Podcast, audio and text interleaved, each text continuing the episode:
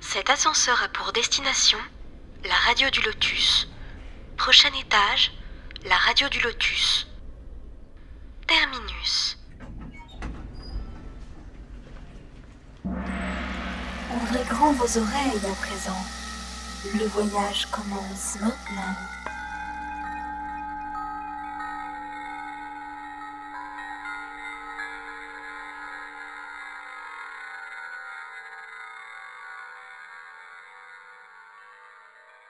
Bonsoir à toutes et à tous. J'espère que vous allez bien. Michael Le Lotus avec vous sur la radio du Lotus, bien sûr. Et ce soir, nous allons nous retrouver pour parler d'un sujet que j'attendais depuis deux ans. Et oui, je, franchement, j'exagère pas en plus. hein. Ça fait deux ans qu'on doit faire cette émission.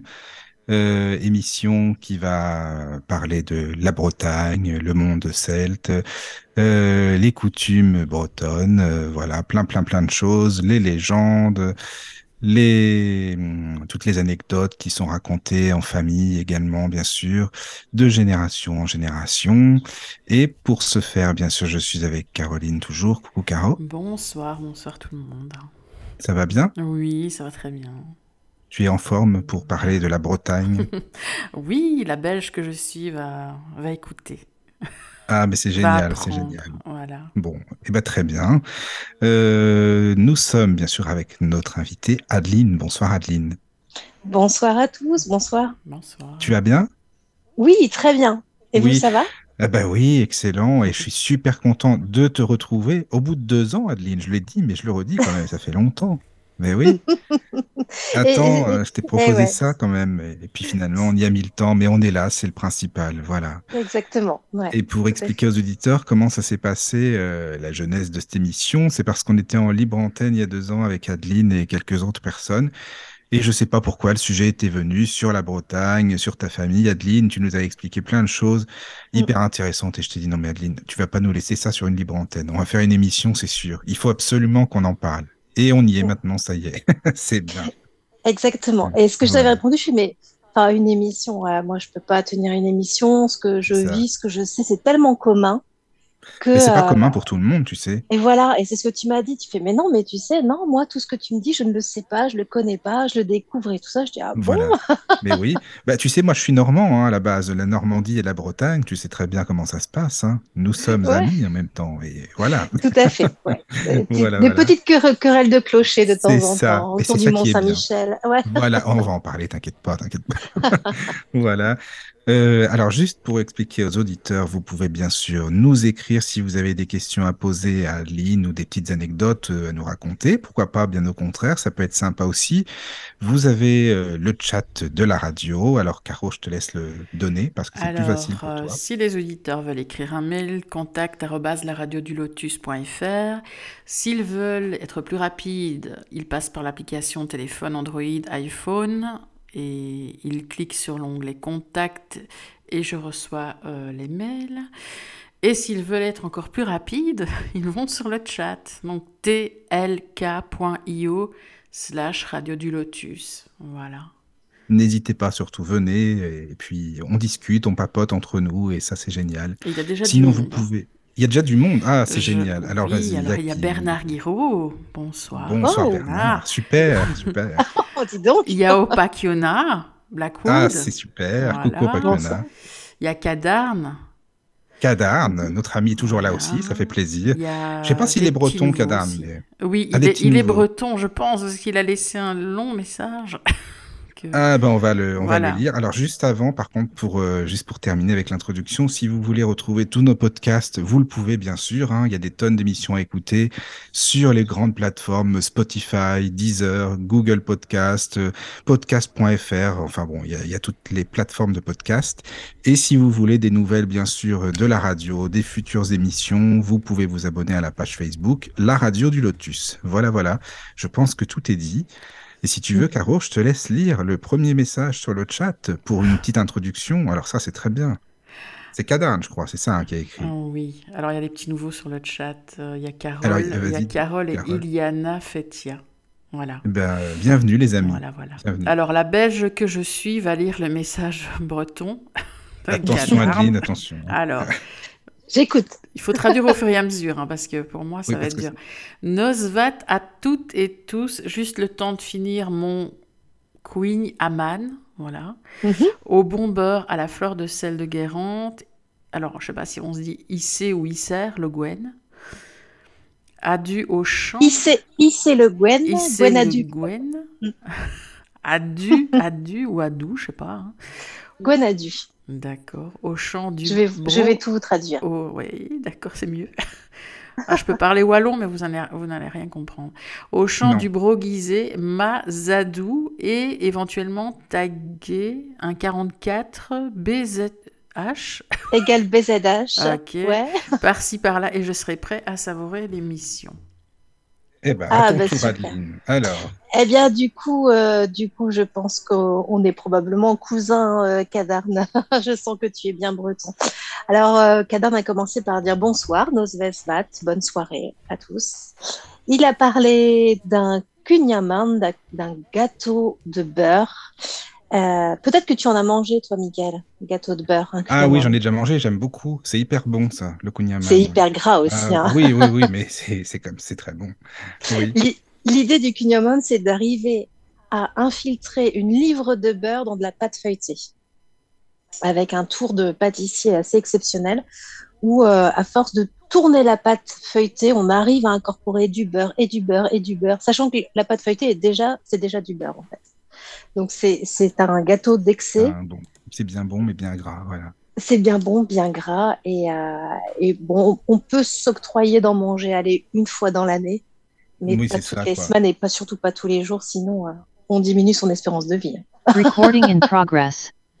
Oui, c'est clair. Et donc, la suite de son message, alors, donc, Alors ensuite, Kadan a parlé du, du Brogos Mazadou, qui est euh, l'hymne, breton, qui est un très beau chant. Et Brogos Mazadou, ça veut dire euh, le pays de mes ancêtres. Brogos. Mazadou, le vieux pays euh, de mes ancêtres. Voilà. D'accord. Et c'est un l'air du Brogos Mazadou, c'est le même que l'hymne du pays de Galles. Ah oui? Voilà, je, pour ceux qui regardent le rugby Euh, régulièrement, là il y a eu le, il y a eu le, le tournoi destination et quand on et avant les matchs, il y avait l'hymne du pays de Galles et c'est une très très belle euh, chanson. C'est très dur à chanter parce qu'on descend très bas, on monte très haut. au On niveau va pas de te demander voix, de le chanter quand même. Oh non, ce serait catastrophique. Et je vous invite quand même à regarder un peu si vous Oui. aimez la musique, à, à l'écouter parce que fou, ça prend un peu au, enfin, ça prend au trip de tous les Bretons. En tout cas. D'accord. Bon. Et puis, Kadarn a aussi parlé du Gwenadu. Le, le c'est le drapeau euh, blanc et noir. Gwen, Adu, du, c'est la, la couleur noire. Et euh, le Gwenadu fait référence à l'hermine, qui le, qui est un symbole héraldique breton, qui est aussi l'animal, petit animal à la fourrure blanche et noire. Ah, c'est Euh, pour ça voilà. qu'il y a la chanson La voilà, la blanche hermine. La voilà, la blanche hermine, vive la, la mouette et la la, mouette et la- c'est ça? Voilà, c'est ça. D'accord, d'accord. Bah, dis donc, euh, Adeline, tu connais bien le breton, par contre, alors? Euh, je connais bien le breton. euh, oui, je m'y suis mise. Je m'y suis mise parce que, euh, du coup, comme tu, comme tu le fais comprendre à tous, là, donc je suis bretonne euh, depuis, je pense, euh, je fais partie d'une génération très vieille de Bretons, Ah oui, bah attends, bah justement, si tu veux te présenter, alors voilà, c'est très bien. On va commencer par ça, hein, par le début. Voilà. Ok, donc euh, moi c'est Adeline, j'ai euh, 41 ans et j'habite en Loire-Atlantique. Euh, Kadarn disait euh, B- 44 égale BZH parce qu'on n'arrive pas tous à s'accorder à savoir si la Loire-Atlantique est en Bretagne. Les Bretons disent que la Loire-Atlantique fait partie de la Bretagne et nos administratifs, Paris dit que non. Oh, D'accord. Bon, super. Voilà. Mm. Et donc c'est un, c'est une éternelle euh, question. Oui. Euh, et donc j'habite en Loire-Atlantique, je travaille en Loire-Atlantique, je suis infirmière. Euh, je suis infirmière depuis longtemps maintenant, je vais ça faire 20 ans que je suis infirmière.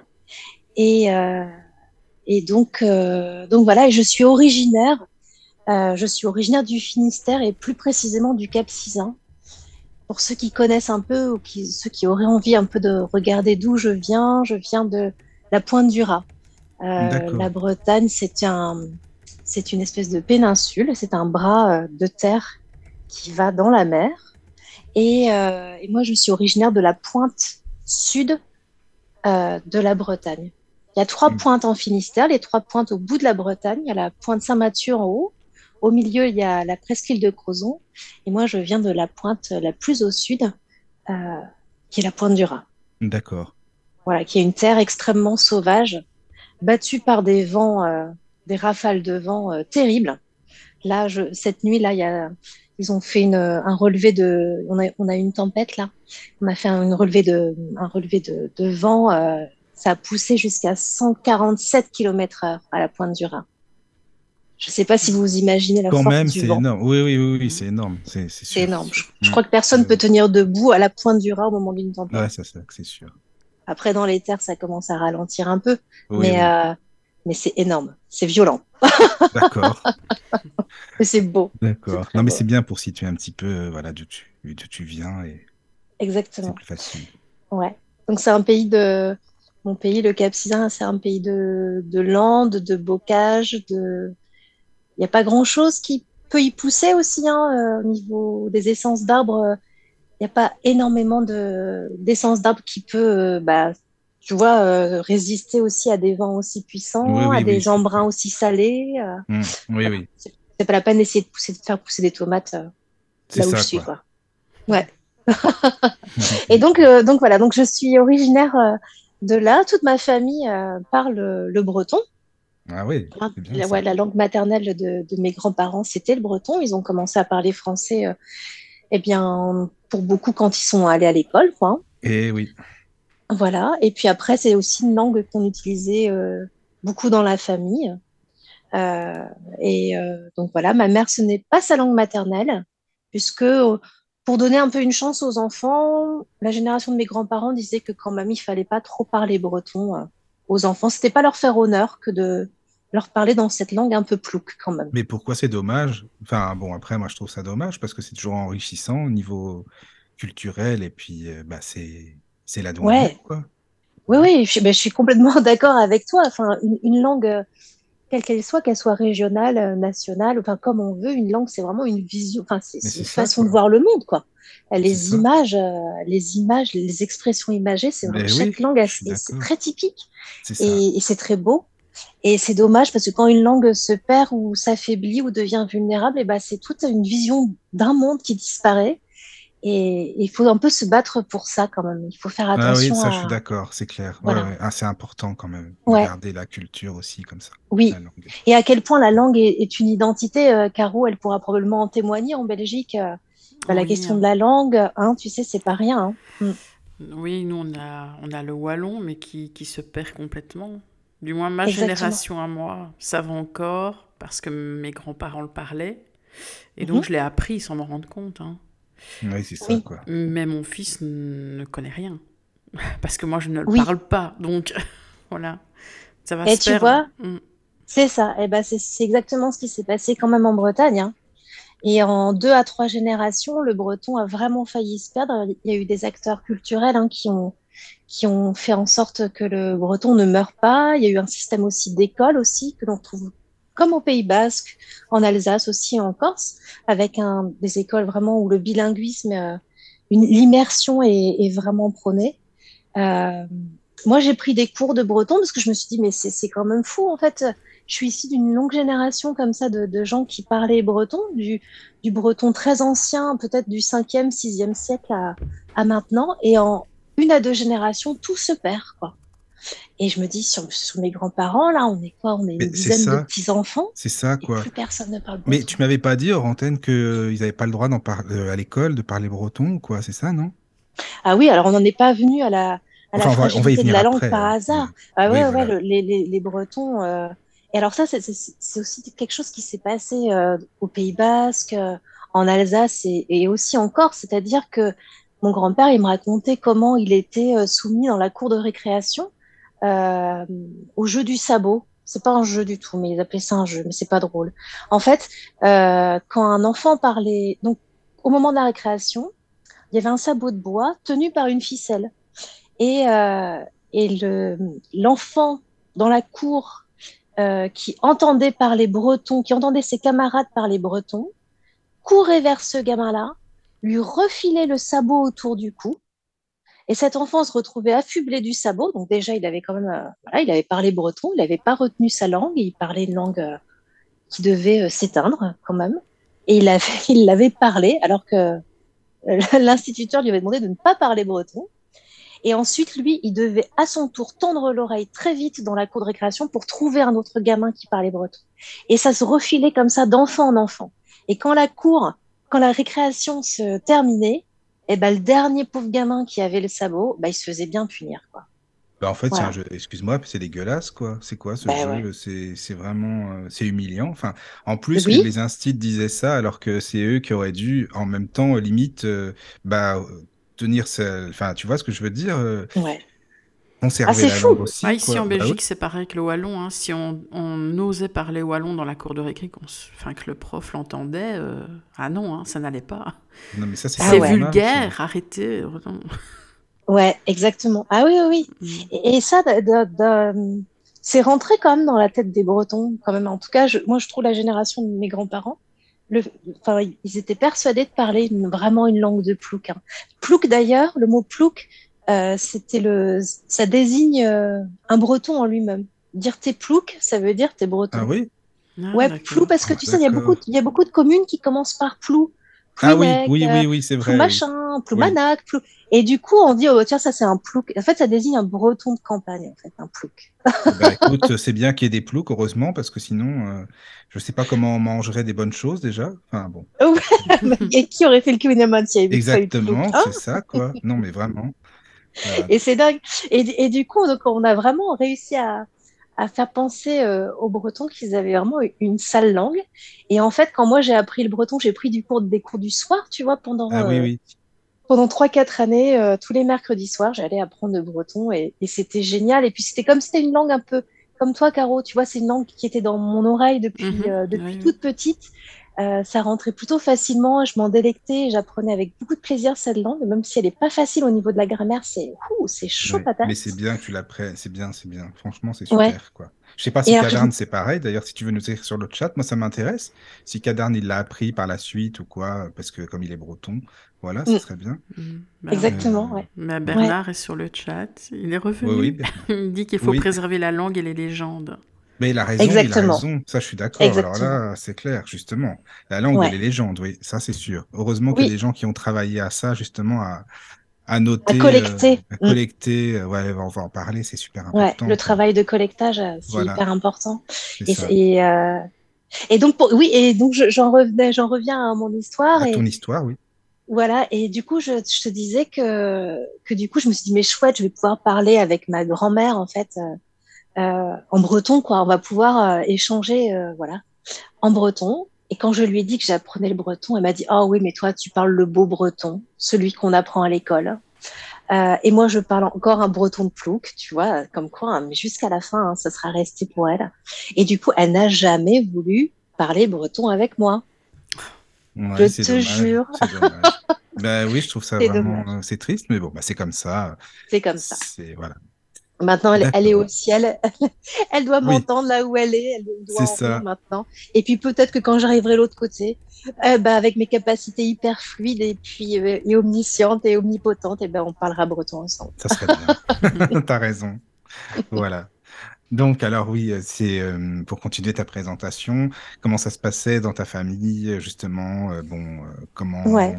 Tu vécu, je sais pas, ton enfance, parce qu'après on va parler bien sûr hein, des légendes bretonnes, des, des contes, enfin de tout, tout euh, ce qui concerne la, culture bretonne. Donc, comment toi tu as vécu, comment ça s'est passé pour toi?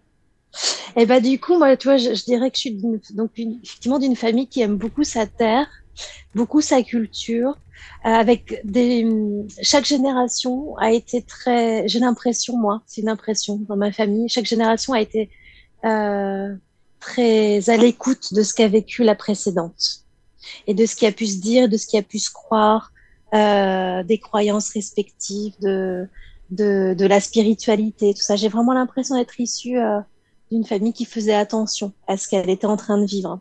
Voilà. Et, et du coup, euh, ça fait que j'ai, euh, je compte notamment euh, dans ma famille notamment u- une maman qui est très ouverte au niveau spirituel, hein, qui est, euh, comme on dit, médium en fait, euh, Euh, elle, elle, a, elle, a, elle a eu euh, à subir, euh, subir, je sais pas. Elle a, elle a eu fait l'expérience d'une mort, euh, euh, Imminente. une mort euh, imminente. Une, une NDE ouais. Ouais, NDE, EMI, ouais, une expérience EMI, de oui. mort imminente. Voilà, ouais. Mm. Dans les années 80, j'étais toute petite, mon frère aussi, et euh, à la suite d'une complication opératoire en fait. Et, euh, et elle est ressortie très transformée, comme beaucoup de gens qui ont vécu des EMI. Oui, c'est ça. Ouais, ça a été euh, un très beau moment de sa vie aussi. Elle me dit, moi, j'ai jamais été aussi heureuse que morte, en fait. Ça a été un, un grand moment d'émotion pour elle. Et euh, elle est ressortie avec une ouverture spirituelle très importante. Euh, et, euh, et dans les années 80-90, moi, je suis je t'ai dit, j'ai j'ai 41 ans, j'ai voilà, j'ai grandi dans les années 80-90. Oui. Et dans les années 80-90, on parlait quand même pas beaucoup des EMI. Hein, C'était Ah non, euh, à pas très l'époque, non, c'est sûr. et en fait, euh, mon père, lui, c'est voilà, c'est quelque chose euh, qui peut-être l'intéresse peu, ou comme il ne sait pas, ça ne l'intéresse pas, je sais pas. Enfin, c'est pas quelque chose qui le botte plus que ça, la, la spiritualité, puis ce qui, peut, ce qui pourrait y avoir après la mort. Moi, elle m'en a toujours parlé, toute petite. D'accord. Et euh, puisqu'elle pouvait pas s'adresser trop à son mari de ce côté-là. Oui, Et voilà, donc, si du c'était pas son truc, euh, forcément. voilà, c'est ça, oui. En disant, et elle me dit, je- moi, je pense même qu'il aurait pu me penser pour folle si vraiment j'avais pu raconter tout ce que j'ai vécu en quelques minutes. Et, et moi, elle m'en a parlé et j'ai toujours euh, trouvé ça quand même fascinant. Et du coup, ça fait que j'ai jamais été, euh, j'ai jamais eu très, peu- je n'ai jamais eu peur de ma mort en fait, et ni de la mort même des autres. Alors j'ai aussi de la chance d'avoir une vie pour l'instant très épargnée. euh, Je n'ai pas eu de, de grandes catastrophes dans ma Tant vie. mieux. Je croise les doigts, tant mieux, Voilà. ouais, c'est ça. Mais du coup, euh, elle, elle m'a assez vite euh, collé dans les mains des livres de Jean-Jacques Charbonnier, par exemple, qui lui euh, bah, a pu faire connaître en France euh, quand même les expériences de mort euh, imminentes, hein, puisque c'est un médecin réanimateur français euh, très connu, qui euh, a depuis longtemps écrit sur, sur ces expérienceurs-là. Et moi, ça fait qu'à à 11-12 ans, je lisais déjà des livres qui parlaient de l'après-vie. et ça, ça m'a toujours vraiment fascinée. Donc, en fait, je dirais que quand on parle de l'âge de raison, moi, quand, le, quand j'ai commencé à avoir l'âge de raison, et ben moi, rien ne s'est fermé et tout s'est ouvert pour moi à ce moment-là.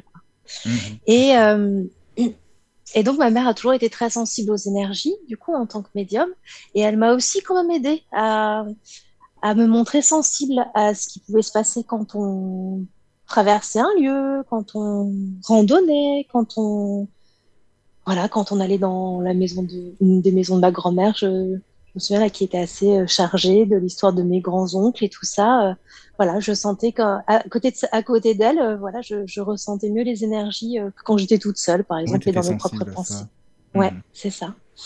Et, et, et, et voilà, je pense notamment à cette vieille maison là qui a été vendue, euh, qui appartenait à mes grands-oncles, à des, oh, à des arrière-grands-oncles, à ma, à mes, à ma grand-mère, donc vraiment de la génération d'avant, c'est des gens qui avaient connu la Première Guerre mondiale et tout ça, enfin, qui sont nés dans les années 1800 en fait. Cette maison, cette vieille ferme-là qui avait été euh, brûlée et euh, brûlée pendant la Révolution française, parce que sur le fronton c'est marqué 1790, je crois, elle avait été reconstruite en 1790, parce que ma famille avait dû héberger euh, des, des curés, je pense, qui n'avaient pas dû vouloir prêter serment, et du coup la vengeance avait été terrible, la ferme avait été brûlée. Elle avait été reconstruite, mais du coup, c'était une ferme qui était pleine, euh, pleine d'énergie, pleine de, je sais pas, de mysticisme, je sais pas. Il y avait quelque chose dans cette maison-là. Et euh, avec euh, ces pierres levées un peu partout dans le dans le jardin, ça m'a quand même toujours un peu impressionné et questionné quand même. Pourquoi ces menhirs là Je les voyais bien, je les, étudiais à l'école. On étudiait les menhirs, on étudiait les corrigans dans la littérature bretonne et tout. Et moi, quand j'allais en vacances, eh ben, je les voyais en fait pour de vrai dans le jardin de mes grands-parents. D'accord. C'est fou ça. Oui, Ouais. oui, c'est fou, c'est vrai, oui. Oui, oui, oui.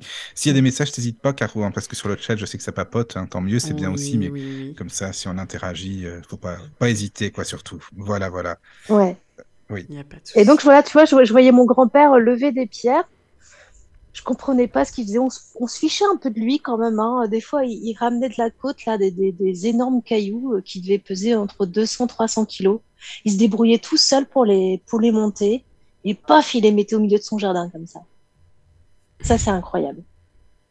Et en plus, euh, pourquoi à tel endroit spécifiquement? C'était pas pour rien. Je veux dire, il ne mettait pas n'importe où. Certainement que pour lui, ça avait une signification de, le- de mettre la pierre à tel endroit. Eh ben, probablement que ça avait une signification. Moi, je dirais, euh, avec du recul, de- tu vois, mon grand-père, ça devait être un, on va dire, un géobiologue euh, inné, intuitif, euh, instinctif. Jamais il a, il a pris de cours de géobiologie. euh, il a observé, euh, il a observé euh, peut-être euh, ses grands-parents faire. Je sais que je suis d'une famille de tailleurs de pierre, tu vois. Donc je pense que ça fait longtemps, euh, surtout lui, hein, lui vraiment, ça, ça branche à lui là. C'est vraiment des gens qui sont venus euh, construire euh, l'église euh, du bourg dans lequel je suis euh, originaire Ah et oui, qui ah bah date, forcément, d'accord. ouais, et qui date de l'année à quatre bâtons, de 1111. Ah oui, oui, oui, d'accord. Bah alors Voilà, forcément, oui, parce que là, c'est pas construit n'importe comment, euh, une église. Exactement. Ouais. Et, euh, et je viens d'un bourg qui s'appelle euh, Esquibien et Esquibien a été construit l'année à oui, l'année à quatre bâtons en 1111. Et, et du coup, euh, ben, je sais pas, intuitivement, il savait. Alors ça, ce serait intéressant justement que Bernard il nous donne un peu son, son avis là-dessus. Ah, mais euh, justement, Bernard vient d'y écrire ça augmente et rééquilibre l'énergie d'un lieu.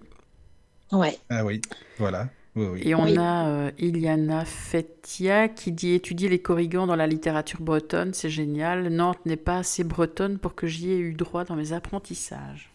Ah ben on va en parler après, justement, de tous ces, ces petits personnages-là. Voilà. ouais, tout à fait, ouais. Mm. Et oui, oui, et il levait des, il levait des pierres. Euh, et quand on lui demandait pourquoi, il savait pas trop expliquer. Hein. Il faisait son travail, c'est tout. Hein. C'est tout. Oui, oui. Mais c'est Ouais. intéressant, mais c'est instinctif, quoi. Pour lui, c'était normal, c'était comme ça, quoi. Complètement. Ouais. Et alors vraiment, je, je pense qu'il il mettait du temps à, trouver le, le bloc de pierre, quoi. Ça, ça devait lui prendre du temps. Oui. Et comment est-ce qu'il a pu, enfin, je sais pas si tu peux t'imaginer quand même une côte euh, qui peut euh, avoir jusqu'à, je sais pas moi, 20 mètres, tu vois, de sur une hauteur de 20 mètres au-dessus du niveau de la mer, il arrivait tout seul à soulever ces blocs de pierre-là. Elle est remontée. Je ne sais pas comment il a Je fait. sais pas, hein, c'est dingue, ça. je ne sais pas. Euh, oui, oui, oui. Et des pierres, il y en avait un peu partout. Comme tu trouves dans, dans, en Bretagne, euh, tu trouves euh, à quasiment à chaque croisement de chemin, tu trouves euh, un calvaire, Ah oui. un oui. calvaire de pierre. Alors un calvaire, c'est une croix religieuse, hein, souvent qui présente la, la Trinité. Souvent, il y a souvent trois personnages et tout ça. C'est sculpté, c'est très beau, avec un grand socle de pierre, toujours en granit, hein, en carré. Voilà. Et après, pof, tu as une croix, euh, tu as une croix qui se monte. Alors des fois, tu as une croix avec, euh, comment on appelle ça, ces croix euh, avec, t'as comme des pustules dessus. Et ça, c'est une une croix qui permettait de d'éviter, enfin, la légende dit qu'elle évitait de, de- que la peste s'installe en fait dans les campagnes. Je sais plus, Ah c'est un nom bien précis, mais cette, cette croix-là de Jésus, hein, cette croix religieuse, elle était là pour euh, tenter d'éviter les les, bah, les, les, les, Bah, les maladies, les épidémies, Ouais, tout ça, quoi. Oui, oui, d'accord. Et là, euh, la croix, justement, dont tu parlais, là, ça veut dire que quoi? C'était pour protéger les, routes, protéger l'environnement, c'est quoi, en fait? Bah, instinctivement, comme ça, je te dirais que ce sont, c'était vraiment des croisements de chemins énergétiques. Alors, moi, j'ai pas les mots. Moi, je suis pas du tout professionnelle de la géobiologie. Je pense que vraiment, pareil, euh, il y a d'autres, euh, d'autres copains qui pourraient mieux y, re- y répondre sur le chat. Mais je dirais que c'était pas de- probablement des croisements énergétiques, que, euh, déjà d'une pierre, on avait dû marquer, euh, avant peut-être la religion catholique, ces chemins-là.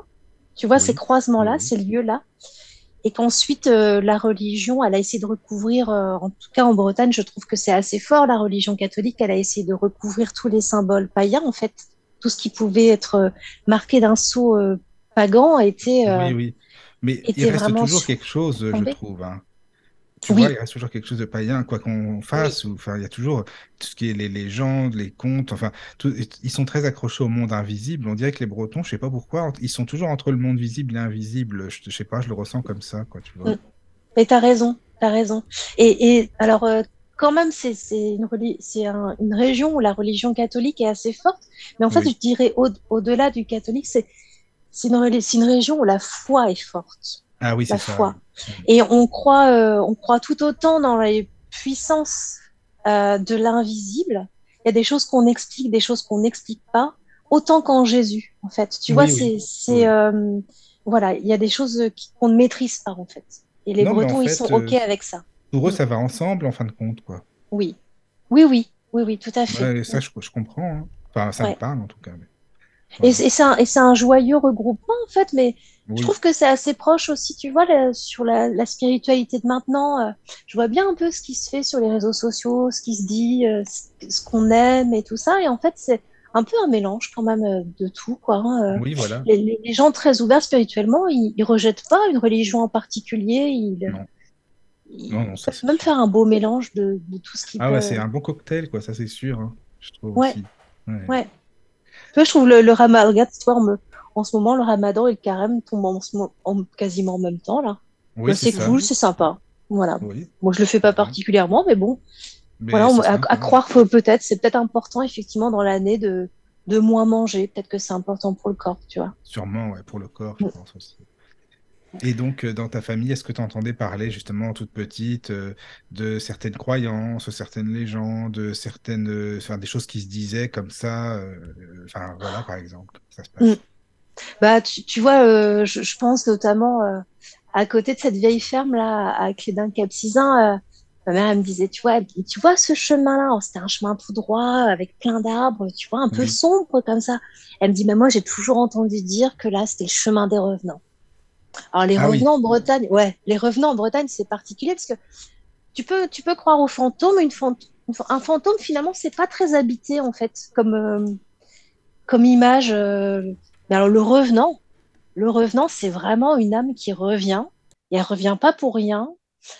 Euh, elle revient pour quelque chose de précis. Peut-être, euh, peut-être quand même à, à but de vengeance. Et vaut mieux pas trop le rencontrer, hein, le revenant. Oui, c'est pas trop non plus Non. le truc euh, hyper sympa, quoi. C'est pas une séance de médiumnité Oui, euh, ça, classique euh, où on fait de belles rencontres et tout ça. Non, voir un revenant en Bretagne, euh, tu perds toutes tes couleurs, quoi. hein. Tu deviens blanc, euh, blanc, blanc, blanc, et tu vois quasiment ta mort approcher. hein. D'accord. Là, Et donc, ce là, chemin-là, personne ne voulait l'emprunter au final, parce que c'était Non. Exactement. Donc vraiment, et, et si ça avait pris et si ça perdurait encore euh, comme euh, comme histoire, c'est que probablement quand même il y a eu des gens qui ont dû euh, qui ont dû être à deux doigts de faire caca dans leur culotte quand même Ouais, dans ce chemin la nuit, parce qu'on se déplaçait quand même beaucoup à pied. Hein, euh, euh, je sais pas moi, début 1900, enfin voilà, jusqu'au moins oui, euh, la fin de la Seconde Guerre mondiale. Oui, après, on, enfin, on, on se déplaçait beaucoup à pied. Je pense qu'il y a eu des gens qui ont eu, dû avoir très très peur sur certains lieux. Ouais. Et donc l'i- l'idée quand même, on était euh, bon, il y avait la foi catholique qui qui euh, qui dictait un peu le bien et le mal de nos comportements. Mais alors la peur de la peur de revoir un ennemi après sa mort, ça, c'est- ça, ça a quand même fait, euh, ça a quand même dicté beaucoup de Ah oui, beaucoup de choses dans le comportement du Breton. Ouais, ouais. Euh, un Breton, euh, il peut avoir un ennemi juré, il peut même en avoir toujours un. Voilà, c'est c'est des gens au caractère assez fort. Mais quand ton ennemi juré il meurt, t'es pas trop rassuré quand même, quoi. Vois, parce qu'il pourrait vraiment venir euh, t'embêter très très fort. Donc du coup, on craint quand même, euh, on craint, on craint le revenant. Oui, Oui, oui, oui. moi, par exemple, ma- mère, elle me racontait, euh, elle me dit mon, donc elle, elle parlait de mon arrière-grand-père, quoi. Elle me disait donc ton arrière-grand-père, il est, il croyait vraiment donc en, en la survie de l'âme, en ces âmes qui revenaient après euh, éventuellement te hanter sur terre euh, si t'avais vraiment été, vraiment pas été très sympa. Et elle me disait, tu vois, sur la Première Guerre mondiale, par exemple, elle avait souvenir de son grand-père qui lui a dit, eh ben, tu vois cette ferme-là, là, là-bas? Eh ben, euh, ce monsieur-là, il était particulièrement odieux avec ses ouvriers euh, de ferme. Et il a, il a vraiment maltraité un de ses ouvriers. Et quand cet ouvrier a été appelé sur, au moment de la Première Guerre mondiale, quand il a été appelé à rejoindre l'armée française, ce pauvre ouvrier, il a dit, tu sais, hein, si je meurs, je viendrai vraiment t'embêter et t'entendras parler de moi. Et en fait, eh ben, imagine-toi que ce gars-là, ce pauvre gars-là, il est mort au front et qu'il est venu euh, vraiment euh, faire un retour de bâton, un sacré retour de bâton à ce, à ce fermier-là, puisqu'apparemment toutes les nuits, il allait euh, couper, abîmer, je ne sais pas, en tout cas faire en sorte que ces vaches se cassent du pré. Ah oui, Il n'y a, rien de pire- il y a rien de pire pour un éleveur quand même de voir Oui, c'est sûr. tu vois ces, bêtes partir à droite à gauche et euh, et apparemment oui oui la- le, revenant tu vois il venait euh, toutes les nuits l'embêter euh, autour de Bah, ses en même temps, là, il l'avait cherché quand même, finalement. exactement Mm. C'est pas, euh, c'est pas pour rien, mais bon. Voilà. Ah oui, ah effectivement, oui, on, on vient pas embêter sans raison. Mm. Oui, c'est ça, il vient pas embêter sans raison. Ouais. Mm. Mais tu vois, et, et donc mon grand-père de, de dire à ma mère, Hmm, ça, tu sais, ça, c'est la physique. Et ma mère dit, tu te rends compte, c'est fou les mots, comment ils changent, parce que maintenant, quand, on- quand tu utilises le mot physique, tu vois, faire de la physique chimie, Oui, je de sais pas, à l'école, c'est la science, quoi. Oui, c'est de la science. Ça veut dire qu'on peut expliquer, que tout Oui, est voilà. vérifiable. Et, euh, et, et en fait, non, euh, bah, écoute, mes ancêtres, eux, euh, quand ils parlaient de physique, eh ben, c'est ce qu'on ne comprenait pas, ce qu'on ne voyait pas, ce qu'on ne pouvait à peine nommer, on appelait ça la physique. D'accord. Ah oui, C'est, vraiment euh, intriguant. Enfin, de dire ça comme ça après, bah tu vois, ça c'est la physique. Quand tu parles c'est la la manière de dire quoi. Mm, Mm. mm. Ça, c'est quelque chose qu'on qu'on ne peut pas expliquer. Voilà. C'est la physique. Ouais. Mais qu'on on peut quand même, c'est vrai qu'on peut voir quoi. Un revenant, tu le vois vraiment. Euh, les vaches qui s'en qui s'en vont à Ah travers bah euh, là, oui, champ, ça tu sûr les vois. forcément. Voilà. Oui, oui. Ouais. Donc, euh, donc voilà pour les, pour les, tu vois un peu ce qui pouvait se dire. Après, oh, j'ai tellement, tellement d'exemples à te dire. euh. Et tu vois, je, peux- je, je repense à, à ces pierres là que levait mon grand-père. Alors ça, je pense que ça va intéresser Bernard aussi parce que, parce qu'après, donc mon oncle, lui, il est plutôt sourcier. Donc le frère de ma mère, il est, il est sourcier. Il a longtemps cherché les sources, mais il a arrêté parce qu'en fait, il dormait plus, il endormait plus la nuit. Ça le perturbait beaucoup, Ah oui, beaucoup d'accord. Mm. Ouais, ouais, vraiment. euh, c'est déjà quelqu'un d'un peu nerveux de base et, et Peut-être vraiment, qu'il euh, était euh, pas assez euh, bien, bien. Enfin, il, il était peut-être pas pas sûr de lui forcément, ou il- peut-être qu'il en avait peur, ou peut-être qu'il était pas assez euh, sur terre. Enfin, tu vois ce que je veux dire, ça, je sais pas. probablement, probablement. En tout cas, c'est quelqu'un qui n'arrive pas à travailler euh, sans que ça l'affecte, en fait. D'accord. Oui, il- pour les, vraiment, il me disait, mais je, c'est des nuits d'insomnie après avoir cherché. Ah oui, donc peut-être qu'il n'était pas rassuré non plus. Enfin bref, après on sait pas. hein. Je ne sais pas, ouais. Voilà. Et Et, donc, et, du- et donc, oui, alors, et pour te dire, c'est, et en fait, mon oncle, donc, euh, mes grands-parents, ça y est, tous tous mes grands-parents sont décédés, là. Et, euh, et mon oncle, euh, il s'est mis en tête, alors pareil, toujours de façon très, très intuitive, lui, il, il dit, c'est comme si on lui avait un peu ordonné, en fait, de maintenant, il faut remettre les pierres là où elles devraient être. C'est-à-dire que euh, j'ai des ancêtres qui ont levé des pierres, qui ont déplacé des blocs de pierre, de granit. Et en fait, mon oncle, lui, son travail, et il a, il a fait ça pendant des mois et des mois, ça a été de remettre des blocs de pierre de leur euh, espace d'origine, de leur lieu d'origine. D'accord. c'est Oui, c'est ce que j'ai quand pensé quand fou. tu l'expliquais. Je me dis, est-ce que ce n'est pas mal de les déplacer, justement? Eh ben, ou alors, euh, ou alors elles ont peut-être fini leur travail. Moi, c'est ce que je me dis. Ces pierres-là, euh, en tout cas, il y a- il y a- on, on lui a, enfin, je dis on, tu vois bien, l'invisible, oui, lui oui, a demandé, euh, lui a demandé de, de, je sais pas, de, de, de remettre en ordre, de les remettre là où elles, elles devaient être à la base. Ah oui, justement, c'est c'est de ça que je parle. Les déplacer Ouais. de leur lieu d'origine, en fait. Enfin, je sais pas, hein, je, je pose la question, moi. Oui, c'est très curieux. Et tu sais comment il a opéré? En fait, il a hum, donc il s'occupait des, des champs de mes grands-parents. Enfin, voilà, il les entretenait, quoi. Et il s'est mis à prendre des photos. Voilà. Alors, est-ce qu'il l'a fait ou est-ce qu'on lui a soufflé l'ordre aussi, hein, tu vois, de, le- Oui, enfin, ça tu, vois oui. bien, de, prendre en photo comme ça. Et quand il a, quand il a regardé au calme et tranquillement les photos, quand il a commencé à slider, là, tu sais comment on peut faire avec nos Mhm. portables, on, on passe d'une photo à une autre, eh bien, euh, paf, il a vu là où il devait remettre telle pierre à tel endroit. Ça, tu vois, un peu en superposition dans sa, dans sa vision, eh bien, euh, il avait la photo du champ et à l'endroit où il devait la mettre, la pierre se mettait sur l'image, sur son, entre son image mentale et son, la vraie image de ses yeux. Mhm, Et donc, il a, il a, euh, eh ben, il a remis euh, toutes les, toutes les pierres en place. Ouf. gros, Ouais. gros travail. Gros travail. Ouais. Or, c'est pareil, lui aussi, il a soulevé tout seul euh, des blocs énormes, mon Dieu. Bah, sur, le, sur le chat, Bernard dit Depuis quelques années, les agriculteurs ne détruisent plus les menhirs car ils ont remarqué l'effet bénéfique. Oui. Et comment est-ce que Bernard pourrait expliquer cet appel-là à, à retirer ces pierres? Est-ce que Bernard ou d'autres hein, auraient... euh, Alors, il vient de décrire la pose des pierres est très très technique. Mal posée, elle déséquilibre un lieu. mhm. Et pourtant, elles avaient travaillé pendant, pendant des années, voire euh, peut-être des siècles. Et fou. pour ton grand-père, ça a été bénéfique, je veux dire, euh, de les placer là où il les a posées euh, ensuite. C'est difficile d'y répondre. Tu vois, c'est difficile d'y répondre. Ah, euh, je me souviens du menhir là qu'il a monté. Alors, ça n'a rien à voir avec les grands menhirs de Carnac. Hein. Ce qu'il a monté, c'était peut-être des pierres de 200, euh, 200 kilos, quand même, quand même long, hein, quand même des pierres longues. D'ailleurs, menhir, ça veut dire euh, pierre longue en breton, en men, ir. Mhm. Euh, c'est un mot breton, menhir. Il, il les a placés à tel endroit. Moi, j'étais trop petite pour savoir si je me sentais mieux chez lui après, avant ou la- après la pose de pierre, tu vois. Mhm. Je ne sais pas. Je, je saurais jamais en fait pourquoi est-ce que pourquoi est-ce qu'il a fait ça. Mais quand il montait des murs de pierre sèche, il était très fort pour monter des murs de pierre sèche. Et si toi tu essaies de monter un mur de pierre sèche, si tu mets les pierres un peu n'importe comment, tu sais le mur il va s'effondrer. Hein. Monter un Ben mur de pierre sèche, c'est très technique. Et lui, il- parlait, mon, grand- mon grand-père, il parlait de les pierres avaient différentes faces. Il y avait la face de lune, la face de, je ne sais plus. Enfin, il, pouvait vraiment te dire, il dit, toi, cette pierre-là, sur le mur, il faut l'orienter comme ça. Et ça s'emboîtait parfaitement. Ah oui, c'était vraiment comme ça et pas autrement. Fallait que ce Oui. soit de telle manière, quoi.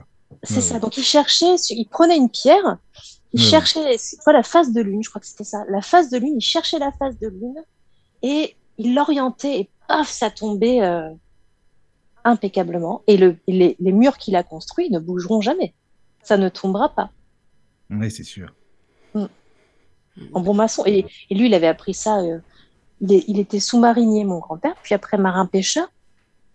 Il a jamais, il avait appris ça de ses, de ses, de ses parents aussi, quoi. Oui, voilà, c'est toujours de, de génération en génération, tout simplement. Tout à Mhm. fait. Et, la maison, mais il y a, vraiment- quelque chose. Le, breton, il est très attaché effectivement à la pierre, quoi. Euh, Tu vois, par exemple, euh, mes parents, ils habitent une maison et, la maison, le, lieu dit, en fait, euh, mon oncle avait retrouvé qu'en fait, ce champ-là, où est construite cette maison, on l'appelait Corniguelou. Et Corniguelou, ça signifie toupie. Et en fait, ce qu'on s'est dit entre nous, c'est que si ce champ s'appelait Toupie, c'était probablement que les pierres bougeaient sur le- ce terrain-là. D'accord. Ah oui. que Oui, Oui, des toupies. Oui, une toupie. Oui, oui, je comprends. les pierres dans le champ tournaient, bougeaient, Mhm. en fait. Voilà. D'accord. Bernard vient d'écrire sur le chat. Nous avons toujours cette connexion aux pierres, à la nature, aux esprits de la nature, des milliers d'années d'imprégnation en nous. Peut-être avait-il une mémoire d'une vie précédente? Ah oui, c'est Oh vrai. oui, ça se je crois. ça. C'est possible. Ouais, hein. tout à fait. Tout à fait, Bernard, ouais. Oui, oui, tout à fait. Et puis, euh, et puis aussi, oui, et peut-être guidé aussi par ses ancêtres qui ont été, eux, ont été encore plus sensibles que lui à, à la nature. Ouais. Mhm. Et le granit, c'est une pierre qui irradie, hein. C'est, euh, qui irradie très, très fort. Ah oui, Vraiment, au niveau énergétique, elle est très oui, puissante. C'est ça. Ah bah, Mm. ouais. Une énergie même un peu, pas nucléaire, on dit pas, on dit pas nucléaire, mais euh, il y a du radium même dans le granit. Oui. Mm. C'est pas, c'est pas du tout une pierre neutre, ouais. Ah non, ça c'est sûr, c'est sûr. Mais c'est très très beau. Oui. Avec des éclats comme ça. Oui, oui, moi j'aime beaucoup le granit. Ouais. Bah, en tout cas, au toucher, moi j'aime bien aussi, c'est vrai. C'est bien aussi ressent. Oui, oui, j'aime bien. Oui, oui, Ouais. oui. Donc, donc voilà, donc euh, ça, c'est, je, je trouve que le travail autour des pierres chez les Bretons, il est assez exceptionnel. euh. Puis toutes les maisons, mais ça c'était partout en, en France avant, on construisait sa maison avec les pierres qui étaient sur le terrain. hein. Ah oui, oui, oui, Et on n'allait quelle pas prendre écologie, hein, quelle quoi, économie. Bah oui, c'est ça, Ouais. quoi. Mais Bah, au moins, maison, les maisons, elles tenaient, quoi. hein. C'est pas comme. Ah, Enfin, voilà. ah bah, elles tenaient bien, quoi. Mais avec le vent que vous avez, il y a intérêt. Bah, t'as intérêt. Attends, t'imagines, euh, là, chez, chez mes parents, elle était des vents euh, de, de 140. La maison, elle bouge pas, mais les, les murs, ils font un mètre euh, d'épaisseur. Et Eh du oui, coup, c'est pour ça, enfin, tu vois, en Bretagne, on a effectivement une architecture très particulière, quoi. On a des, de l'ardoise, déjà, parce que une tuile, euh, ça a une surface beaucoup plus importante et je pense que la prise au vent, du coup, est, est très, est plus forte, quoi, qu'une petite ardoise. On a des maisons qui sont assez basses, quand même, avec des toits très pentus. Et dès que tu passes le sud, la- le, le sud de la Loire, dès que tu passes la Loire, là, du coup, pouf, on arrive, euh, on arrive sur des maisons euh, avec des pentes beaucoup moins aiguës au niveau des toits. Et là, on a des tuiles. Voilà. Mais dès que tu es, t'es au nord de la Loire, on est vraiment euh, sur de l'ardoise. Mais en, en Normandie aussi, y a de, je crois qu'il y a de l'ardoise. hein. Oui, oui, en Normandie, c'est ça, c'est pareil. C'est ça. Ouais. Ouais. Oui, oui. Donc une architecture qui est adaptée. Oui, Qui est voilà, adapté au- qui est adapté à la, au climat aussi. euh. Ouais, il faut. hein. Ah bah oui, heureusement, c'est sûr, c'est sûr. Mm, mm. Ah, les, que- mais- les maisons de mauvaise facture, euh, fou, ça doit être compliqué de, de subir une tempête. euh, alors que là, quand on est sûr de son toit, euh, c'est quand même vachement sympa d'être sous sa couette. Ah oui, d'accord avec toi, ça c'est sûr. Ça tabasse dur, hein. Enfin, quand Ah je vais oui, chez mes parents, oui. là, que je dors chez eux et qu'il y a des tempêtes, mais oh, et puis le vent, il a cette, vraiment cette fonction de nettoyage euh, énergétique, c'est assez, euh, c'est assez euh, impressionnant, quoi. Le, le vent, il balaye, il balaye. Tu vois, je, je suis pas très surprise. Alors, euh, c'est de la météo, ça s'explique et tout ça, mais là, on, on vient de se manger, je sais pas où vous êtes, où vous, vous m'écoutez, mais là, on vient de se manger une belle tempête quand même, qui est à peine finie là, qui a duré longtemps. Et je me dis, mais le, là, il était temps en fait que la, la France soit balayée un peu d'une tempête parce que en ce moment, il y a des énergies bah, de colère, tu vois bien, Oui, euh, ça, oui. avec les mouvements sociaux, il y a, voilà, il y a des sentiments d'injustice, de, de choses comme ça. Et, euh, et c'est fort, hein, c'est violent. Il y, a, ouais, il y a de la violence euh, des deux parties et tout. Et je me dis, bah, tu vois, la tempête, elle va faire du bien, quoi. Elle balaye un peu Ouais, énergies. c'est fait, c'est fait pour aussi, je pense, tu as raison. c'est fait pour. Oui, Mm. oui, oui. Et donc, il faut supporter au niveau énergétique, euh, parce que euh, je pense qu'il y a plein de gens qui sont intéress- intéressés par l'émission aussi, parce qu'ils sont eux-mêmes euh, un peu euh, interpellés par l'énergie de la Bretagne. Je pense que la Oui, Bretagne, elle les appelle un peu. En tout cas, moi, c'est ce que ça me fait, hein, je t'avoue. hein. L'énergie de la Bretagne, exactement, c'est ça. Euh, Les, Le mystère, parce que je trouve pas, je sais pas pourquoi, je trouve que c'est aussi euh, mystérieux, le merveilleux, le surnaturel euh, en Bretagne, tu vois. Oui, oui, c'est ça. Et tu as vraiment un, un niveau énergétique. Et Bernard, je sais qu'il fait des, propose euh, des stages au Huelgoat.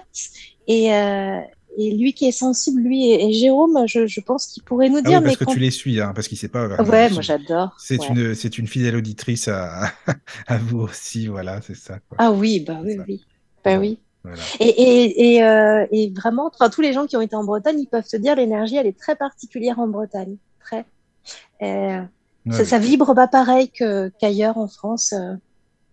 La Corse aussi doit vibrer un peu au- autrement aussi, je pense. tu vois. Ah, voilà, je n'en sais rien, je ne peux pas te dire, je ne connais que la Bretagne pour ça. voilà.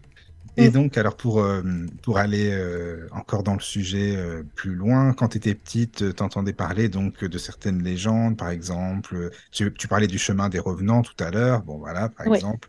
Tu as d'autres choses comme ça qui te viennent? Comment, comment on peut rentrer dans le Euh, mystère un petit peu? Comment on peut rentrer dans le mystère? Eh ben, euh, oui, alors de- comme je le disais tout à l'heure, moi c'est vrai que euh, même la littérature des légendes, c'est quelque chose que j'ai étudié à l'école, en tout cas en primaire.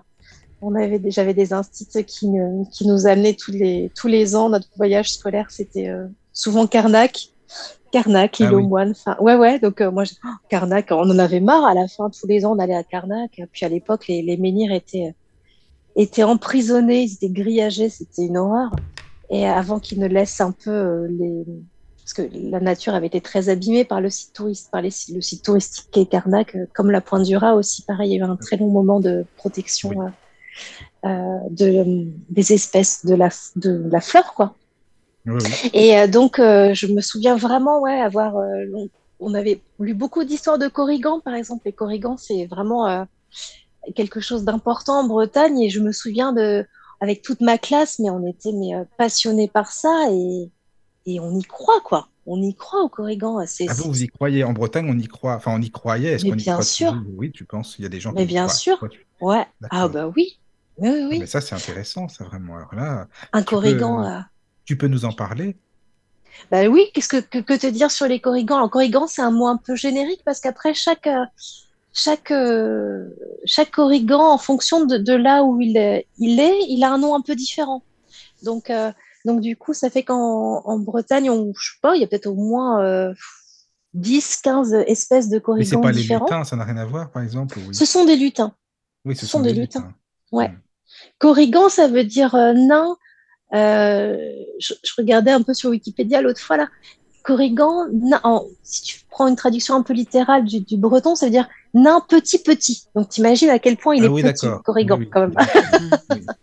Le corrigan est tout petit, tout petit, tout petit.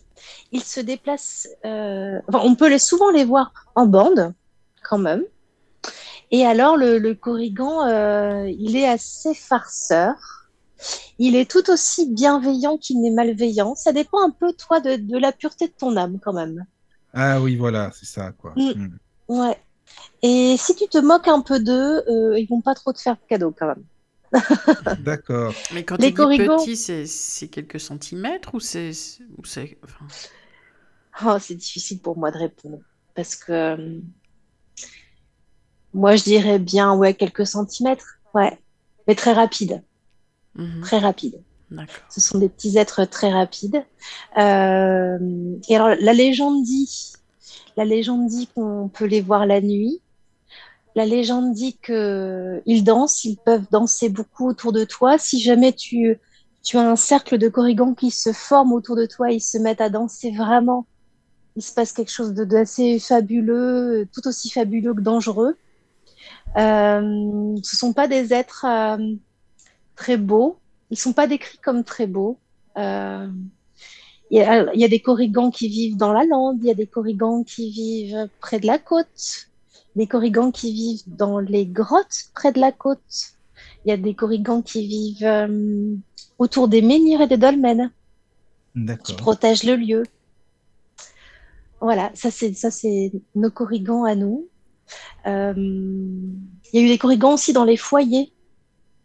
Et d'ailleurs, on, on pouvait mettre euh, à côté du feu, on pouvait mettre une pierre plate, euh, un galet plat si tu veux. Et euh, là, le corrigan, il pouvait, euh, c'était so- c'était son petit, sa petite maison à lui, son petit logis à lui, là près du feu. Il avait sa pierre plate et il pouvait s'y loger un peu.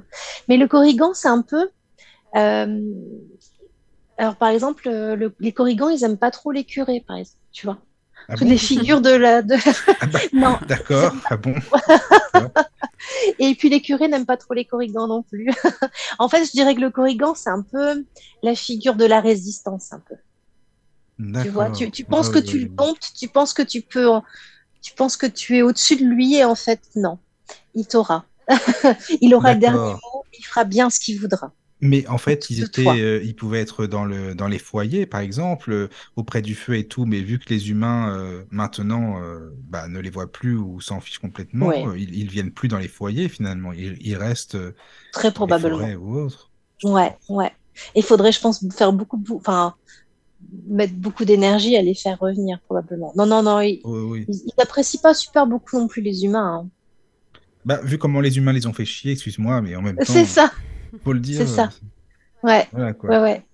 Mais tu vois, j'ai une pensée pour eux, tu vois, quand cet été-là, on a, on a vécu un peu un drame, un drame écologique quand même avec euh, les incendies en France. Mhm. Et, et on a eu deux lieux très, très hauts énergétiques qui ont pris feu en Bretagne. Il y a Ah eu bah les monts d'arrêt, Oui, voilà. Brocéliande. Oui, Ouais. c'est ça. Et, euh, et je me dis, c'est, fou. Et j'ai, vraiment une pensée pour, euh, pour notre petit peuple en me disant, bah voilà, je, j'espère qu'ils vont pas souffrir euh, des incendies. J'espère voilà, que ça leur servira peut-être, ce grand nettoyage Ah, aussi sûrement. là. C'est ça. Mais, Mais, ouais. Mais comme tu dis, je pense qu'ils savent ce qu'il y a dans le cœur de l'être humain. En fait, j'ai entendu Mm. une légende, bah tiens, c'était pas plus tard qu'aujourd'hui, euh, et je sais pas si tu connais, c'est euh, bah, justement des corrigans qui dansent autour d'une personne, d'un humain. Au début, ils ne veulent Mm. pas y aller dans la danse, et puis finalement, euh, ils sont, ils ont l'air sympas, donc euh, ouais, il y va. Et eux, ils chantent euh, lundi, mardi, euh, tu vois, les jours de la Ah oui. semaine, juste lundi, mardi. Dis dis mœurs, dis c'est ça.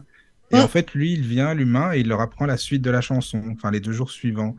Et Mm. pour les, pour les remer- pour le remercier, les, les, les corrigans lui demandent euh, qu'est-ce que tu veux, euh, tu veux de l'or ou tu veux euh, enlever une bosse que tu as dans le dos, parce qu'il était bossu. Le, Il était bossu, oui. Voilà, c'est ça. Et il a demandé à ce qu'on lui enlève la bosse. Donc, il n'était pas intéressé par l'or, c'était plutôt justement quelque chose de, de, bah, d'humain, tout simplement. Enfin, voilà, il voulait Ouais. mieux. Et une autre personne, euh, sachant ça, elle s'est dit, tiens, moi, je vais y aller pour avoir de l'or, parce qu'il s'en foutait complètement des corrigans. Mm. Donc finalement, il est allé Bossu, dans elle aussi. Cette deuxième personne était également voilà, Bossu. était bossu aussi, c'est ça, c'est ça. Et euh, il chantait toujours lundi, mardi, mercredi. Et il s'est dit, tiens, je vais apprendre les deux jours suivants, samedi, dimanche. Et là, en fait, ils s'étaient pas dupes, les corrigans. Ils, sont, ils lisent dans le cœur, comme tu le disais tout Mm. à l'heure. Donc, ils ont Mm. compris ce qu'ils voulaient. Et, euh, et à la fin, donc, euh, les corrigans lui ont demandé, qu'est-ce que tu veux euh, qu'on fasse pour toi? Et puis, il a répondu, bah, je veux bien que vous me donniez ce que, ce que le premier a laissé ici. Donc, finalement, il s'est retrouvé avec deux bosses, au lieu d'avoir de l'or. Oui, exactement. Ouais. Et, euh, ouais. Le corrigan, il sait lire dans ton cas. il sait lire dans... Ouais, voilà, c'est ça. C'était pour illustrer un petit peu. Tout à Et, fait. euh, voilà. Ouais. Bernard C'est- dit sur le chat, lors des incendies, les esprits de la nature ont été sauvés et emmenés en sécurité. Oui, probablement. Ouais. Ah ouais, ça, Mais je bien. trouve ça assez fou quand même euh, que ces deux hauts lieux énergétiques là aient pris feu. C'est vrai, en Enfin, plus. je, je, j'ai été même très surprise quoi de ça, tu vois. Et surtout Ouais. que euh, on n'a pas retrouvé, il me semble, hein, d'origine euh, criminelle à ces, à ces, à ces incendies, il Ah, me semble. Oui, oui. Non, je crois pas, non. Ouais, il faisait tellement chaud, hein, ça, ça a été temps, effectivement un peu. On a frôlé les portes de l'enfer quand même. Oui. Mais je me dis, tiens, qu'est-ce qui se passe là sur ces deux lieux-là pour que ça crame comme ça? C'est quoi le message en fait? Et le Mais message, il est assez clair. Il Oui. Moi, je trouve qu'il est assez clair. Ouais. Attention, quoi. Du- Attention à ce que vous faites de nous, parce que d'une d'une fin de la terre, la d'une seule, étincelle et enfin, Mhm. voilà. Ouais. C'est ça, quoi. Ouais. Oui. Et alors, en- tu vois, en parlant des légendes aussi, eh ben, il y a le fameux Lankou. Ah oui, alors on va en parler de l'Ankou, la légende de la mort. Oui, oui, oui. Ce fameux Lankou. L'Ankou. C'est Anatole Lebras qui en a fait un livre, La légende de la mort, qui est très bien. Oui, ouais. Et ça, l'Ankou, euh, l'Ankou, alors l'Ankou, qui est l'Ankou? Ah, L'Ankou, c'est un personnage. C'est pas la mort. L'Ankou n'est pas la mort. L'Ankou, c'est un serviteur de la mort. Euh, L'Ankou, il, il prend. Donc lui, il vient faucher ton âme. Il vient faucher ton âme et il a toujours une faux avec lui. Il a une faux montée à l'envers. C'est-à-dire que tu vois le, la, la, la pièce en métal de la faux, elle est montée à l'envers.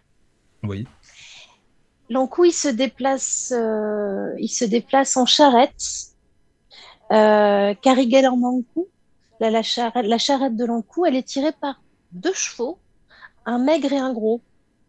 Euh, et, et en fait, elle a une, une- oh, elle a- elle a- c'est horrible hein, parce que sa charrette, elle fait un bruit euh, atroce. Elle a un essieu qui grince comme ça et qui fait un et le, le bruit, on l'appelle le wigawag. Wig, wag, wig, tu vois, un peu comme ça. Oui, oui, oui. Et alors, euh, l'encou, il se déplace et tu vois, tu peux entendre en fait, tu peux entendre la charrette arriver. Tu sais que la mort est proche. Euh, tu peux l'entendre passer son chemin. C'est pas pour, euh, c'est pas pour la maison. C'est peut-être pour la ferme d'après.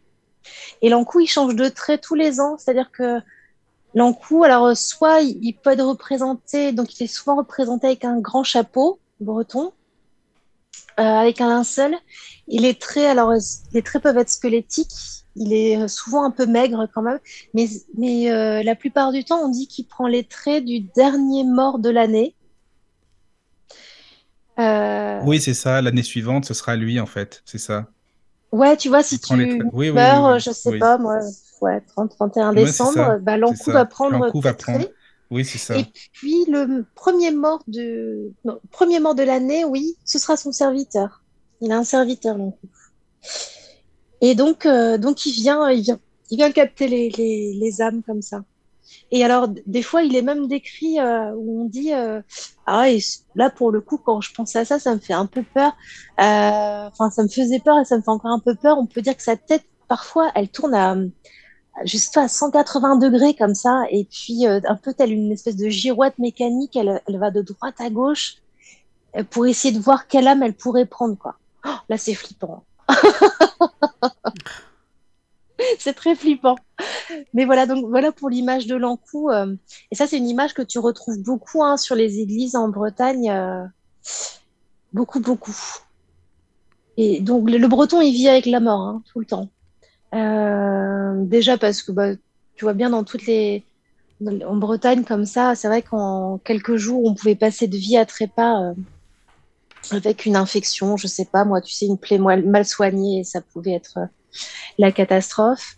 Avec la mer aussi, être marin euh, en Bretagne, bah, tu n'avais pas une espérance de vie de ouf. Hein. Tu pouvais vraiment périr en mer et laisser, et laisser vraiment des familles désœuvrées.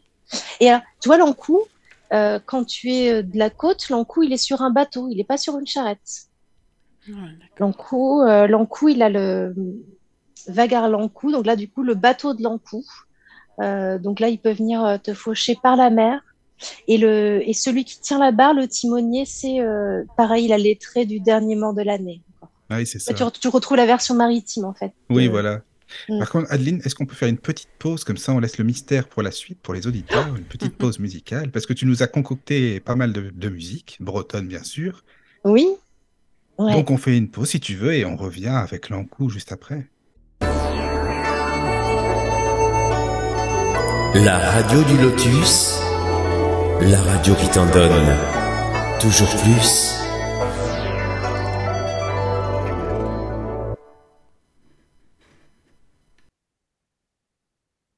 Et nous revoici, nous revoilà après cette pause musicale, toujours avec euh, Caroline et Adeline. Recoucou, toujours là? Oui, toujours là. Toujours là. Voilà, voilà, super. et eh bien, toujours pour continuer de nous parler, euh, Adeline, tu nous parles des légendes bretonnes, de, bien sûr, euh, beaucoup de mystères, hein, du merveilleux, du surnaturel, voilà, de, des coutumes, enfin voilà. Et donc là, nous étions avec, enfin avec, je ne sais pas si j'aimerais bien être avec, je dirais, mais nous parlions de, de l'encou.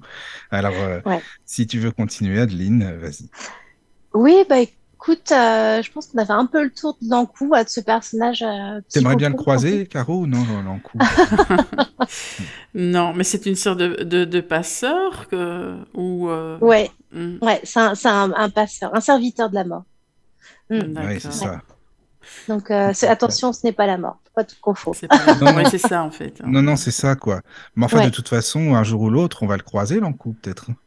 Ben, je crois que tous, oui, effectivement, on sera amené. Il vient, il vient prévenir en fait. Il vient pas. Oui, d'accord. Oui.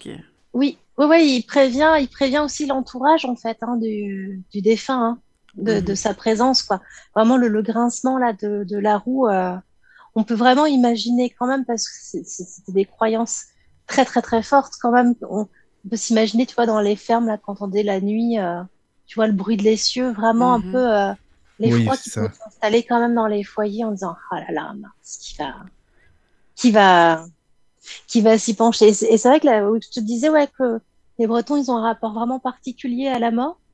Euh, assez décomplexé, c'est pas du tout un tabou la mort. Hein non, Non, non, non. là-bas, c'est vrai que ça, t'as raison, c'est sûr. Oui, Ouais, on en parle facilement. Euh, euh, la page la plus lue euh, dans l'Ouest France et le Télégramme, eh bien, c'est bien les, les avis d'obsèques. On échange sur les avis d'obsèques, on s'appelle pour un avis d'obsèques, tu vois, on dit, ah, dis t'as vu, euh, t'as vu qu'il est décédé. Enfin, ça, c'est, alors c'est moins ma génération, mais vraiment celle de mes parents et grands-parents, c'était très fort. C'était vraiment un, la mort, c'est un, lieu social, en fait.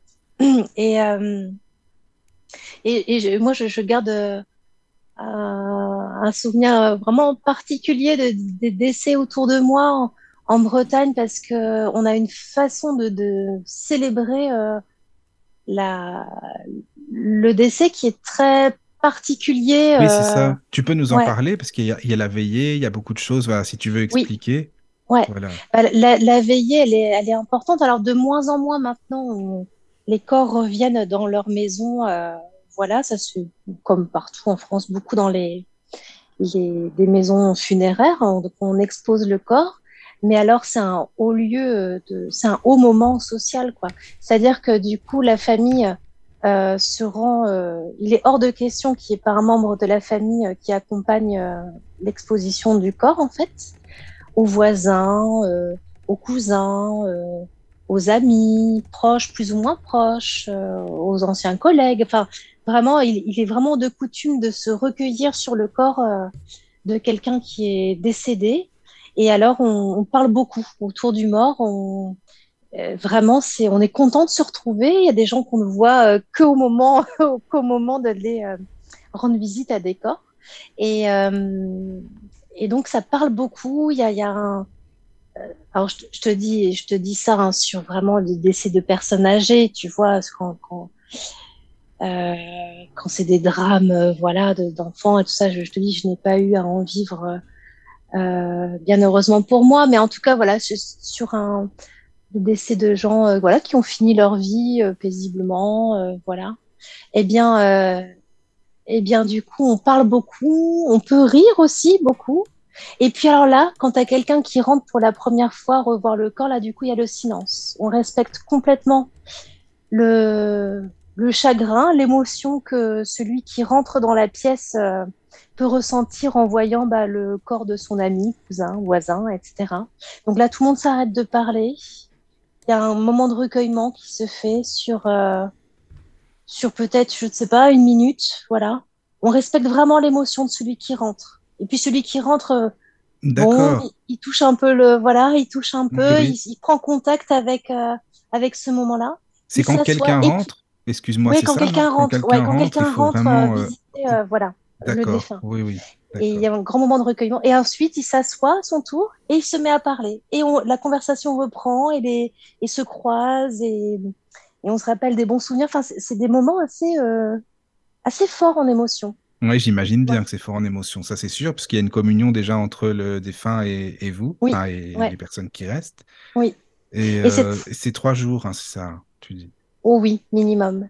Et c'est Et- très important après, euh, après les funérailles, euh, vraiment le, euh, c'est très important d'aller boire un café après, de se retrouver au café après l'enterrement. Alors tout le monde n'y est pas convié, sont conviés vraiment les gens qu'on a envie de voir, des, des gens qui auraient fait plaisir en fait au- à celui qu'on vient d'enterrer. On dit toi tu viendras au café. Et donc on se donc c'est une invitation très personnelle lancée comme ça euh, voilà pas tout le monde. Et donc on se peut se retrouver à 50 60 autour euh, de crêpes euh, d'un bout de pâté d'un bout de un coup de vin rouge machin et on, et on passe un très bon moment de goûter. Et, je peux vraiment imaginer euh, l'émotion ça doit être des, des gens qui passent de l'autre côté de voir tous les gens qu'ils aiment réunis voilà pour eux. Mm. C'est vraiment chouette ça ça ça Et, perdure hein. pourquoi les, les trois jours? En fait, tu, tu sais, parce que justement, enfin, je sais certainement, au niveau euh, des croyances, on dit que l'âme, enfin, elle met trois jours à, à, le, À monter. à monter, ouais, voilà, c'est ça. ouais En tout Ouais. cas, elle est toujours euh, près des, des personnes qui nous entourent, en fait, finalement, tout à qui fait Mm. entourent le corps. Et c'est pour ça, d'ailleurs, qu'on dit que trois jours après, le Christ est ressuscité. hein. C'est pareil, c'est toujours trois, les trois jours. oui c'est un chiffre important trois Voilà, c'est ça, c'est ça. Ouais, Ouais. ouais, ouais, non, c'est pour ça, c'est. Mais comme tu le dis, il y en a encore qui le font, mais c'est, tu vois, moi je savais pas trop. Je me disais, bah, ça se trouve, c'était euh, il y a longtemps ou les ancêtres, mais finalement, même maintenant, ça se fait encore dans certaines euh, Oui. familles. euh. Oui, oui, oui. Ah ouais. Et puis voilà, l'importance des bougies aussi, hein, c'est c'est très Ah, oui. important de mettre des bougies autour d'un corps, justement pour que l'âme aussi puisse s'élever. Ah oui. Attends, tu peux expliquer, alors moi je suis à fond en bougies et tout ça, si tu peux expliquer en détail quelles sortes de bougies, comment les placer, on les allume quand, enfin si tu veux y aller à fond, tu peux dans les détails. hein. Ouais, j'en sais pas forcément plus que ça, mais euh, je sais que c'est important euh, de au moins d'en allumer une et d'accompagner euh, d'accompagner quand quand tu allumes une bougie, voilà, d'y mettre l'intention et en tout cas voilà pour mes grands-mères, grands-pères, voilà, à chaque fois qu'on Oui, allumait oui. une bougie, en tout cas, c'était important d'avoir une pensée pour que son âme soit bien, bien accueillie, bien Oui, reposée, bien, bien Tu mets une heureuse. bougie pas loin en fait, hein, c'est ça, hein, pas- dans la même pièce, pas quoi. loin. Ouais.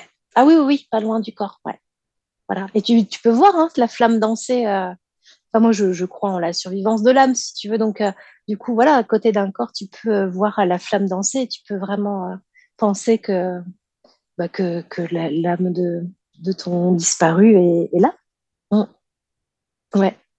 Et on a eu une super joie pour ma grand-mère là qui est décédée. euh, enfin, euh, ils nous ont fait des, mon- ma grand-mère et mon grand-père nous ont fait des clins d'œil extraordinaires euh, alors qu'elle n'était pas enterrée quoi. Ça a été euh, mon grand, mon, ma grand-mère est, est donc est décédée et euh, ils avaient vendu la maison euh, où elle avait vécu un, homme euh, que je ne connaissais pas. Je savais juste qu'il s'appelait Nicolas, celui qui avait racheté la maison de ma grand-mère. Et Nicolas, il est venu, du coup, euh, rencontrer, euh, enfin, nous rencontrer au moment du décès de ma grand-mère. Donc, il est arrivé à la maison funéraire. Et, donc, euh, je dis, tiens, je vais aller voir qui est, qui est cet homme qui a racheté la maison de ma grand-mère, dans laquelle j'ai passé tant de temps, et dans laquelle j'ai eu tellement de bons souvenirs. Et on s'est trouvé plein de points communs avec Nicolas, ça a été vraiment formidable. Et, euh, et donc, et imagine-toi que Nicolas était médium. Alors, je, Ah, en plus, alors là. En plus. je pense qu'il n'a pas été choisi par hasard pour la vente. Je Ah, pense ça, que mon grand-père ouais, a donné un sacré coup de main. Ouais, je pense, ouais. Ouais, ah ouais, ouais. Et il me dit, euh, Nicolas me dit, tu sais, euh, tu sais, euh, euh, le voisin, euh, le voisin euh, ne m'avait pas encore dit que ta grand-mère était décédée, mais je le savais déjà. Je dis, comment ça, tu savais que ma grand-mère était décédée? Et il me dit, bah oui, il me dit, euh, il me dit, deux, deux ou trois jours avant que ta grand-mère me décède, j'ai senti la présence d'un homme dans la cuisine. Et il me décrit exactement, Ah tu oui, vois, ah, l'endroit dans la fou, cuisine. D'accord. Oui, oui. Et donc je dis ah bon? Ouais ouais et il me dit il dit je, je comprends pas. Il dit je, je sens cet homme là qui venait un peu visiter les lieux tu vois. Il dit je, je il était il était pas euh, c'est la première fois que je le sentais dans la maison. Oui, et oui. puis euh, pouf il apparaît comme ça. Bon il dit je dis rien. Je dis rien. Et puis euh, voilà il disparaît. La présence euh, s'amoindrit disparaît tout ça. Et il me dit, Oui, tu sais, après, il me dit le lendemain, je vais à la plage à pied, parce que ma grand-mère, elle habite près de la mer, enfin, elle habitait près de la mer, près de la côte. Et imagine-toi que près d'un, près du champ, elle me dit, tu vois, je prenais ce chemin-là. Je dis, ouais, ouais, je vois bien et tout ça. Et elle me dit, près, il me dit, près de ce champ-là, eh ben, je recroise cette présence masculine. Je dis, ah bon, qu'est-ce que c'est que ça? Et il me dit, là, quand même, deux fois en 24 heures, je me suis dit, il me dit, je me suis dit un truc, qui- qu'est-ce qui se passe? Donc, euh, il rentre en connexion avec euh, cet homme Oui, oui. et, euh, et il lui dit, mais enfin, ça fait deux fois que je vous vois, une première fois dans la cuisine, là, sur le chemin, euh, qu'est-ce que vous me voulez? Qu'est-ce qu'il y a? Et cet homme lui répond, j'attends ma femme. Oh, quand il m'a dit ça, écoute, je lui ai pris par le bras, je fais, maman, tonton, écoutez-moi et tout.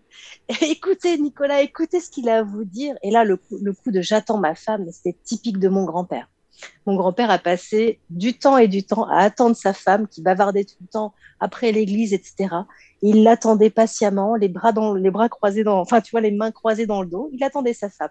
Et en fait, il était venu chercher ma, ma grand-mère quelques heures avant sa, son décès, tu vois. Et ça, c'est génial quand, quand tu as, Oui, c'est clair. tu- enfin, quand, quand on vient te dire, alors, tu vois bien, moi j'y crois, mais quand on vient te dire, tu Oui, sais, ton grand-père, il est venu chercher ton, son épouse, ta grand-mère, et elle est partie avec lui, mais ça te, ça, ça Ah, te- bah oui, ça Ah, c'est sûr. tu as un Attends, deuil, euh, Quand même, il y a. ouais, ouais, c'est vrai, c'est vrai. c'est vachement Alors, sympa. Je Et sais tu pas sais- si. Oui, vas-y, pardon. Oui, vas-y, vas-y. Non, non, c'était pour le chat, mais on verra après. Vas-y, continue, comme ça, on, on verra après. Et juste pour finir le clin d'œil, Et alors là, là, ils ont, ils ont poussé le vis là-haut, c'était génial. Parce que euh, du coup, on continue de discuter, mais déjà, je te dis, on était un peu scotché quand même hein, par cette anecdote-là. Enfin, pour nous, c'était clair, c'était mon grand-père. Dans la formulation, tu sais, euh, c'était lui, quoi. Et, euh, et donc, euh, je dis, mais toi, tu viens d'où? Parce qu'en Bretagne, c'est très important, on aime bien savoir d'où viennent les gens, en fait. Très, Ah très oui, c'est marrant parce que moi je suis pareil, j'aime bien savoir d'où ils viennent, alors c'est rigolo ça.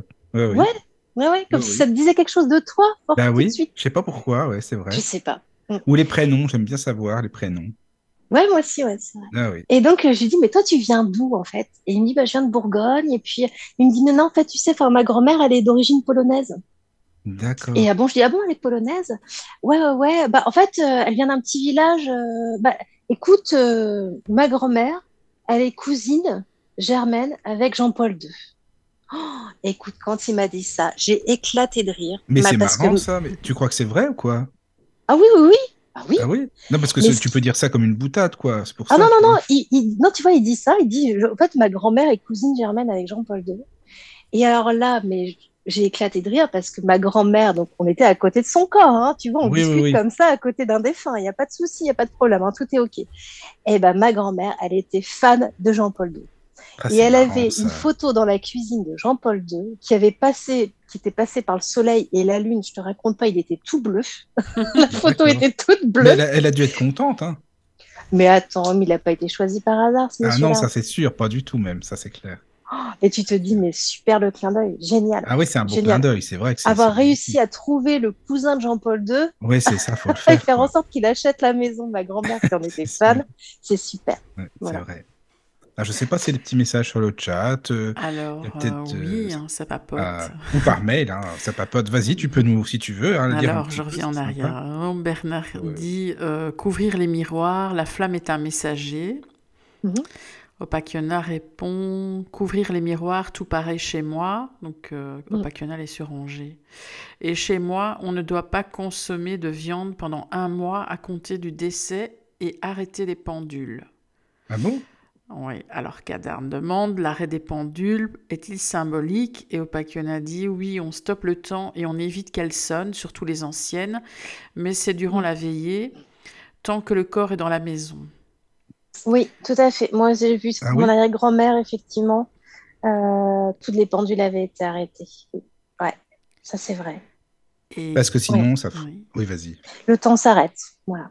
D'accord, tout simplement, le temps est Et suspendu. c'est et c'est vrai qu'être en deuil, quand on est en deuil, tu sais, entre le moment où, où quelqu'un décède et le moment où tu l'enterres et tout ça, le temps, il Oui, est oui. suspendu. Hein. Oui, c'est Mm. vrai, c'est vrai. C'est un ressenti aussi. Oui, je, je comprends, je comprends. Alors, La tristesse, elle suffit. rectification, je dis Angers, mais oui, non, c'est Opakiona dit chez moi les gitans en fait. Ah oui, Euh, oui, ouais. oui, oui. Alors, Oui. il y a Kadarn qui dit beau symbole de ce douloureux moment en tout cas. Et à la veillée de mon grand-père, j'ai clairement vu le spectre de sa belle-mère habillée traditionnellement assise dans un fauteuil à côté du corps. Oh, super. Ah, c'est beau. ça. Superbe. Ah oui, oui, oui, c'est vrai, c'est beau. Elle avait mis ses plus beaux habits alors. hein. Mm. Ah, c'est ça, quoi. Certainement. Ouais. Parce que les Bretonnes, elles mettaient pas leur belle coiffe euh, tous les jours. Hein. Ah bah non, elles, avaient, non, non. elles avaient un bonnet de travail, un bonnet euh, souvent noir. Et ensuite, le dimanche, on- elles épinglaient leur euh, jolie coiffe en dentelle amidonnée sur ce bonnet, sur ce bonnet noir-là. Mais si, si Kadarn a vu sa, cette femme-là avec, euh, avec ses habits du dimanche, c'est que vraiment, elle faisait honneur. Ouais. Oui, c'est ça, c'est ça. Puis en plus, bah oui, parce qu'ils prennent la forme, enfin la forme, l'aspect qu'ils veulent dans l'aspect de le- leur meilleur jour, quoi, finalement, quoi. Ouais, donc c'est très beau. bien d'eux. Oui, c'est beau, je Mm. trouve. Ouais. C'est vrai. D'accord. Bon, bah continuez de Ouais. nous écrire, les amis. hein. Allez-y, n'hésitez pas. Ou s'il y a des mails aussi, euh, pourquoi pas, voilà. Tout C'est à bien. Ouais. Et, et sur la Euh, bougie, la bougie, oui. effectivement, elle protège un peu. euh, je pense notamment euh, à un moment fort en Bretagne euh, qui est euh, la Toussaint. Ah oui, eh ben, j'allais t'en parler. Tiens, tu vois, ça a lu dans mes pensées, c'est bien. Je voulais que tu nous en parles de la Toussaint, oui, justement. La Toussaint, euh, la Toussaint, c'est un moment très particulier où, euh, mais je crois que c'est un peu ressenti un peu comme ça dans toutes les, un peu partout en France, mais c'est le jour où le voile est le plus léger quand même, où les, les Oui. deux mondes sont le plus Et proches. les deux mondes qui... Oui, voilà, c'est ça, ouais. Mm. Mm. C'est la fête de tous les saints, hein, par contre, à Toussaint. hein. Parce que souvent on dit c'est la fête de des saints. morts, mais c'est la fête de tous les saints.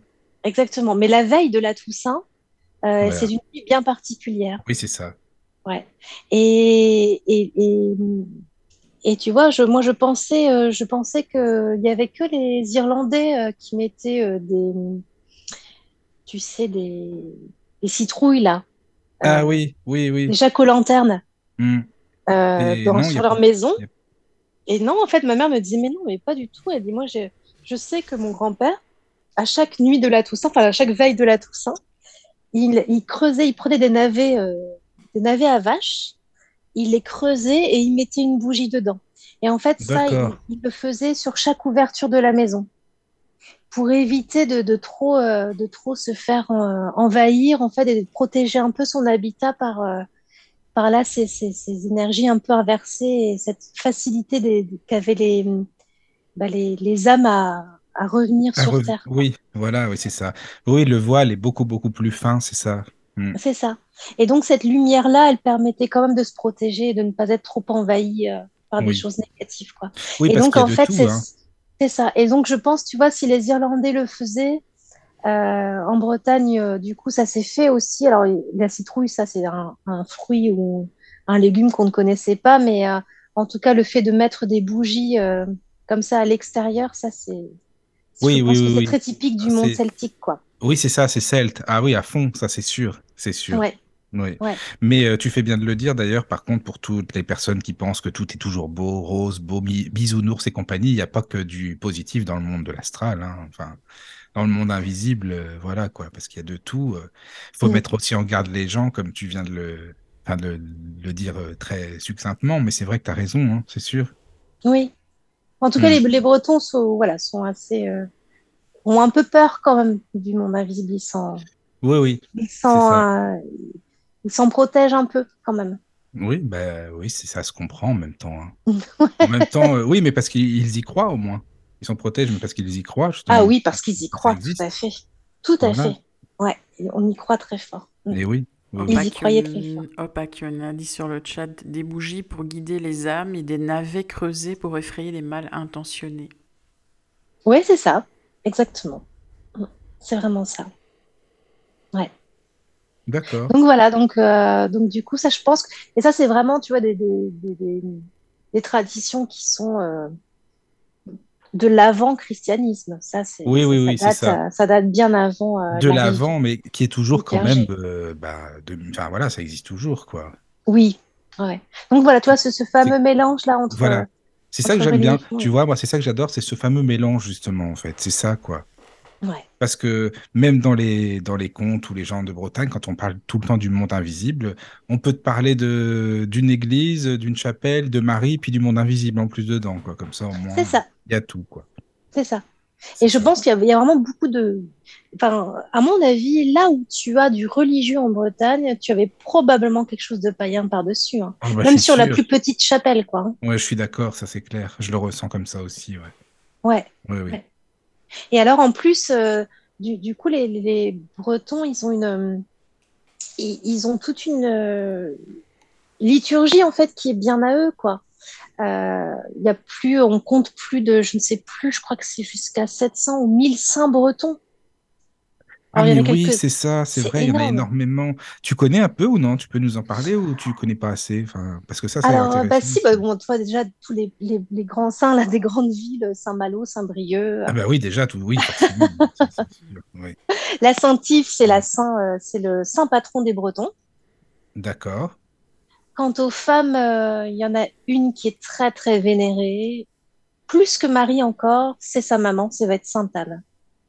Sainte Ah, Anne oui. va être très très vénérée en, en Bretagne. Il y, a, le fameux pèlerinage de Sainte Anne dorée qui, qui soulève la, la foi de, de milliers de gens quasiment tous les ans, enfin tous les ans, je crois, sauf pendant le Covid, il n'y a pas eu de pardon de Sainte Anne.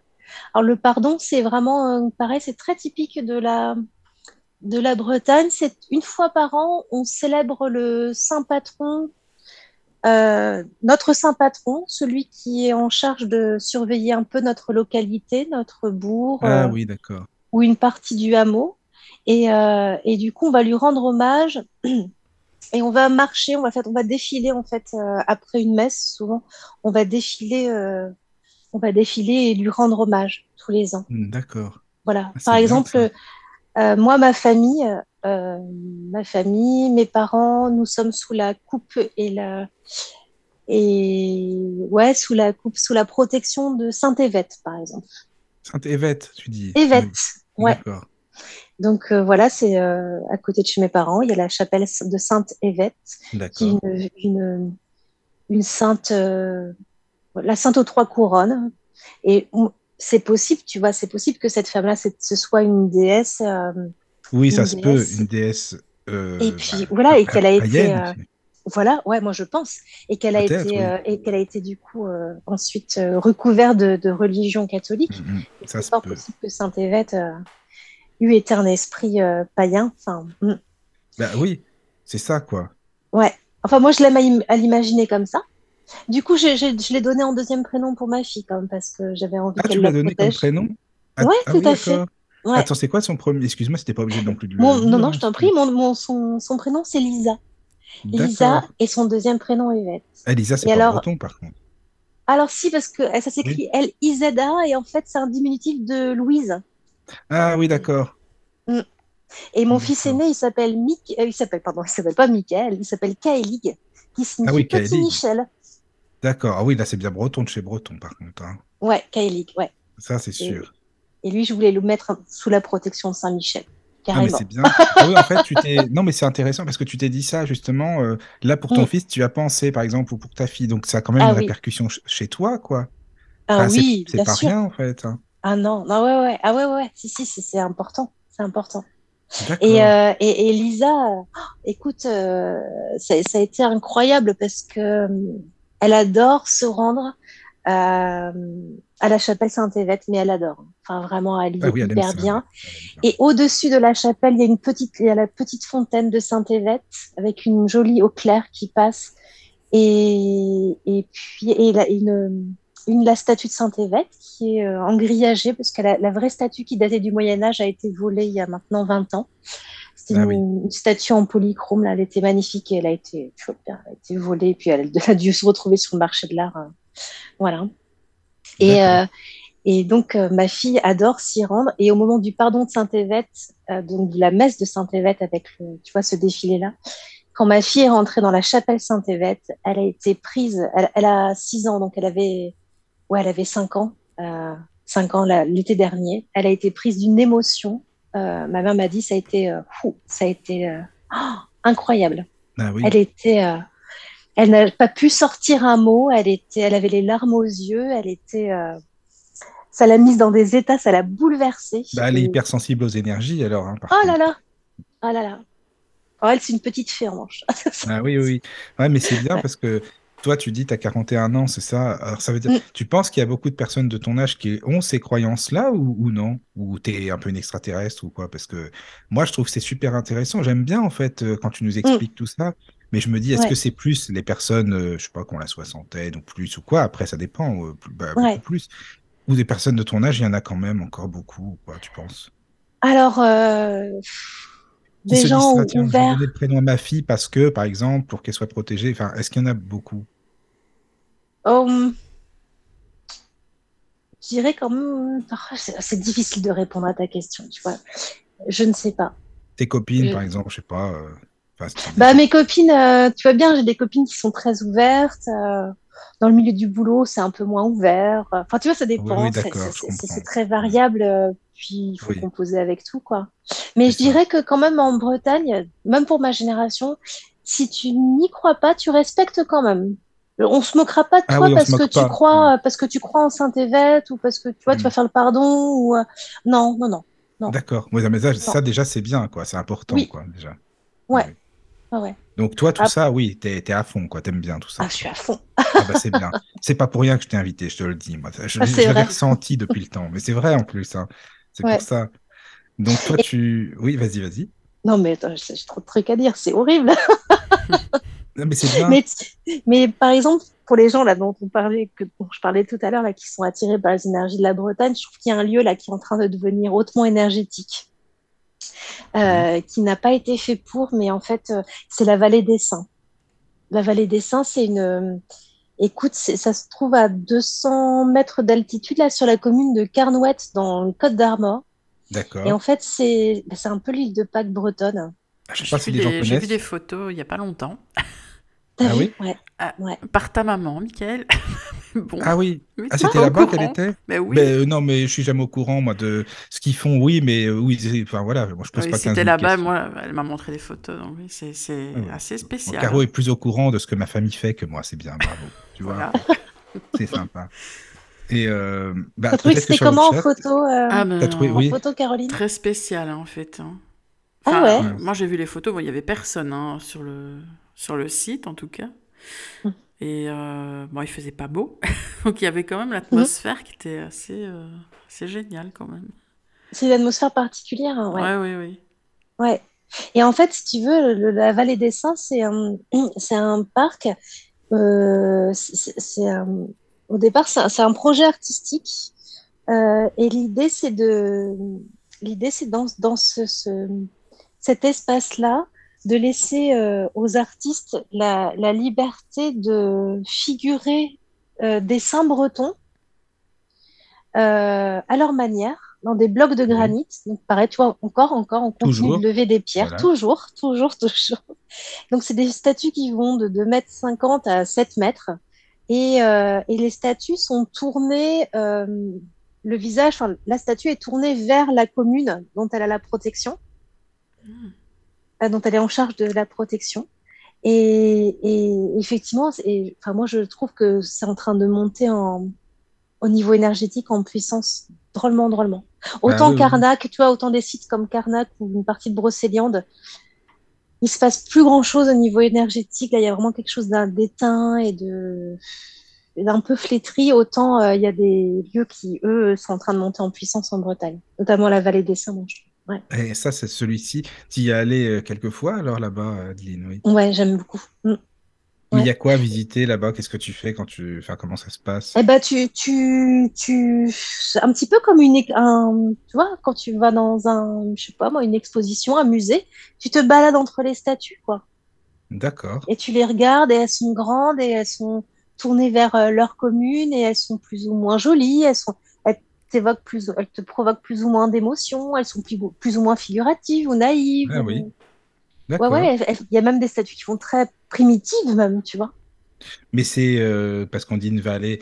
Enfin, excuse-moi, hein, je pose un peu des questions bêtes, mais parce que j'imagine prie. pas, en fait. C'est c'est pas du de la forêt, en fait. Non, c'est pas du tout de la forêt. C'est c'est comment Non, non, c'est sur une espèce de plateau en altitude. Enfin, altitude de 100 mètres, mais en- pour un Ouais, breton, ouais, ouais. 200 mètres, c'est énorme. Oui. Non, donc, non, non, c'est très.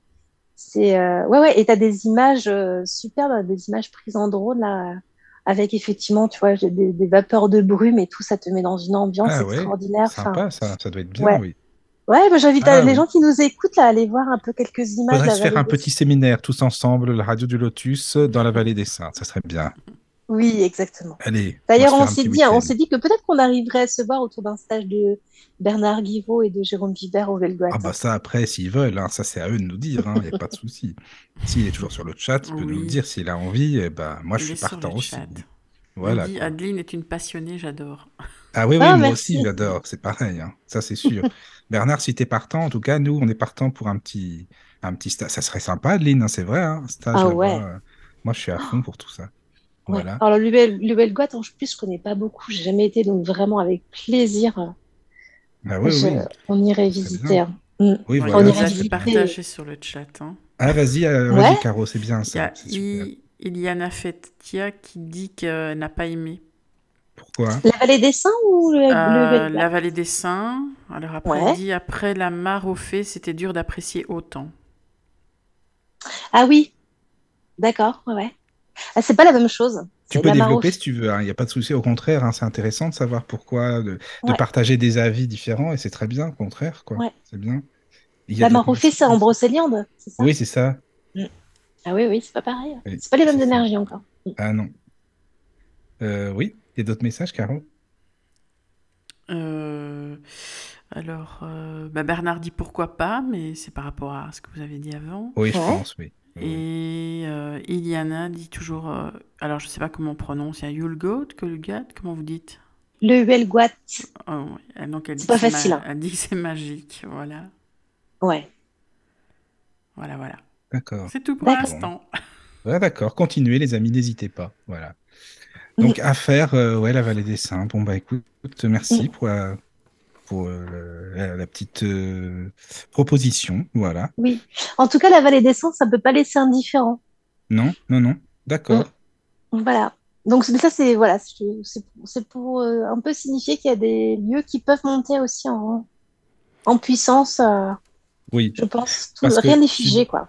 Tu dis que bouge. Brocéliande, on va en parler, de toute façon, de Brocéliande, on va en parler en, en long, en large, en travers, je pense, hein, pas mal tout à l'heure aussi, Mm. mais parce que tu dis que ça baisse un peu d'énergie, certaines, euh, certains Euh, lieux dans Brocéliande, c'est ça, tu veux dire euh, Ouais, ouais, je- endroits. ouais, bah, moi je, je, je pense oui, et puis euh, pour en avoir parlé aussi avec euh, d'autres copains, ou même de, de- j'ai un ami là qui est originaire de la forêt de Brocéliande, enfin des communes dans Brocéliande, parce que Brocéliande c'est un vaste territoire. Euh, ouais, il y a tout, tous les le site touristique, il a perdu un peu au niveau énergétique, quoi. C'est très beau, c'est euh, c'est le c'est le Brocéliande, c'est un Brocéliande un peu touristique, quoi. Le tombeau de Merlin et tout ça, ça c'est c'est c'est toute la légende qu'on a qu'on a fait, euh, qu'on a construit autour.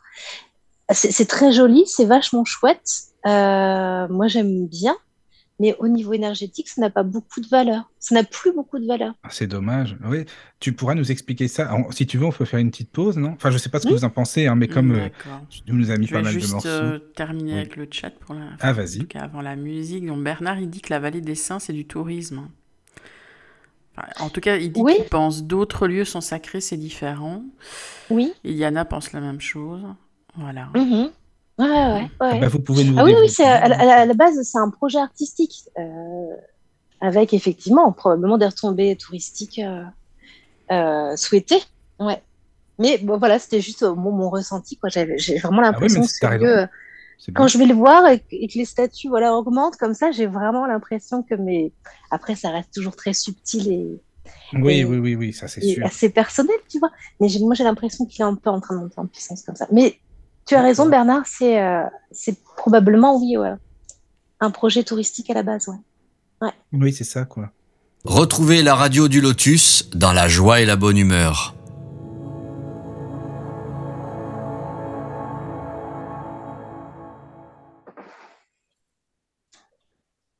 Nous revoici après cette pause musicale de Alan Steven que tu nous as proposé, Adeline. Super, merci beaucoup. En breton en plus, c'est bien. Dans le texte. Dans le texte, exactement. Donc, bien sûr, toujours Caroline avec nous. Toujours. Voilà. Adeline, toujours là. Et tu sais que c'est passionnant. Il y a plein de personnes qui aiment, ça leur plaît. Je savais, de toute façon, je t'avais dit, hein, parce que ces sujets-là, euh, c'est tellement, tellement mystérieux, c'est intéressant. Il y a plein de choses à apprendre.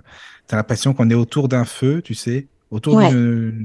D'une cheminée, par exemple, et puis on, on écoute, voilà, on est là, et puis on discute comme ça entre nous.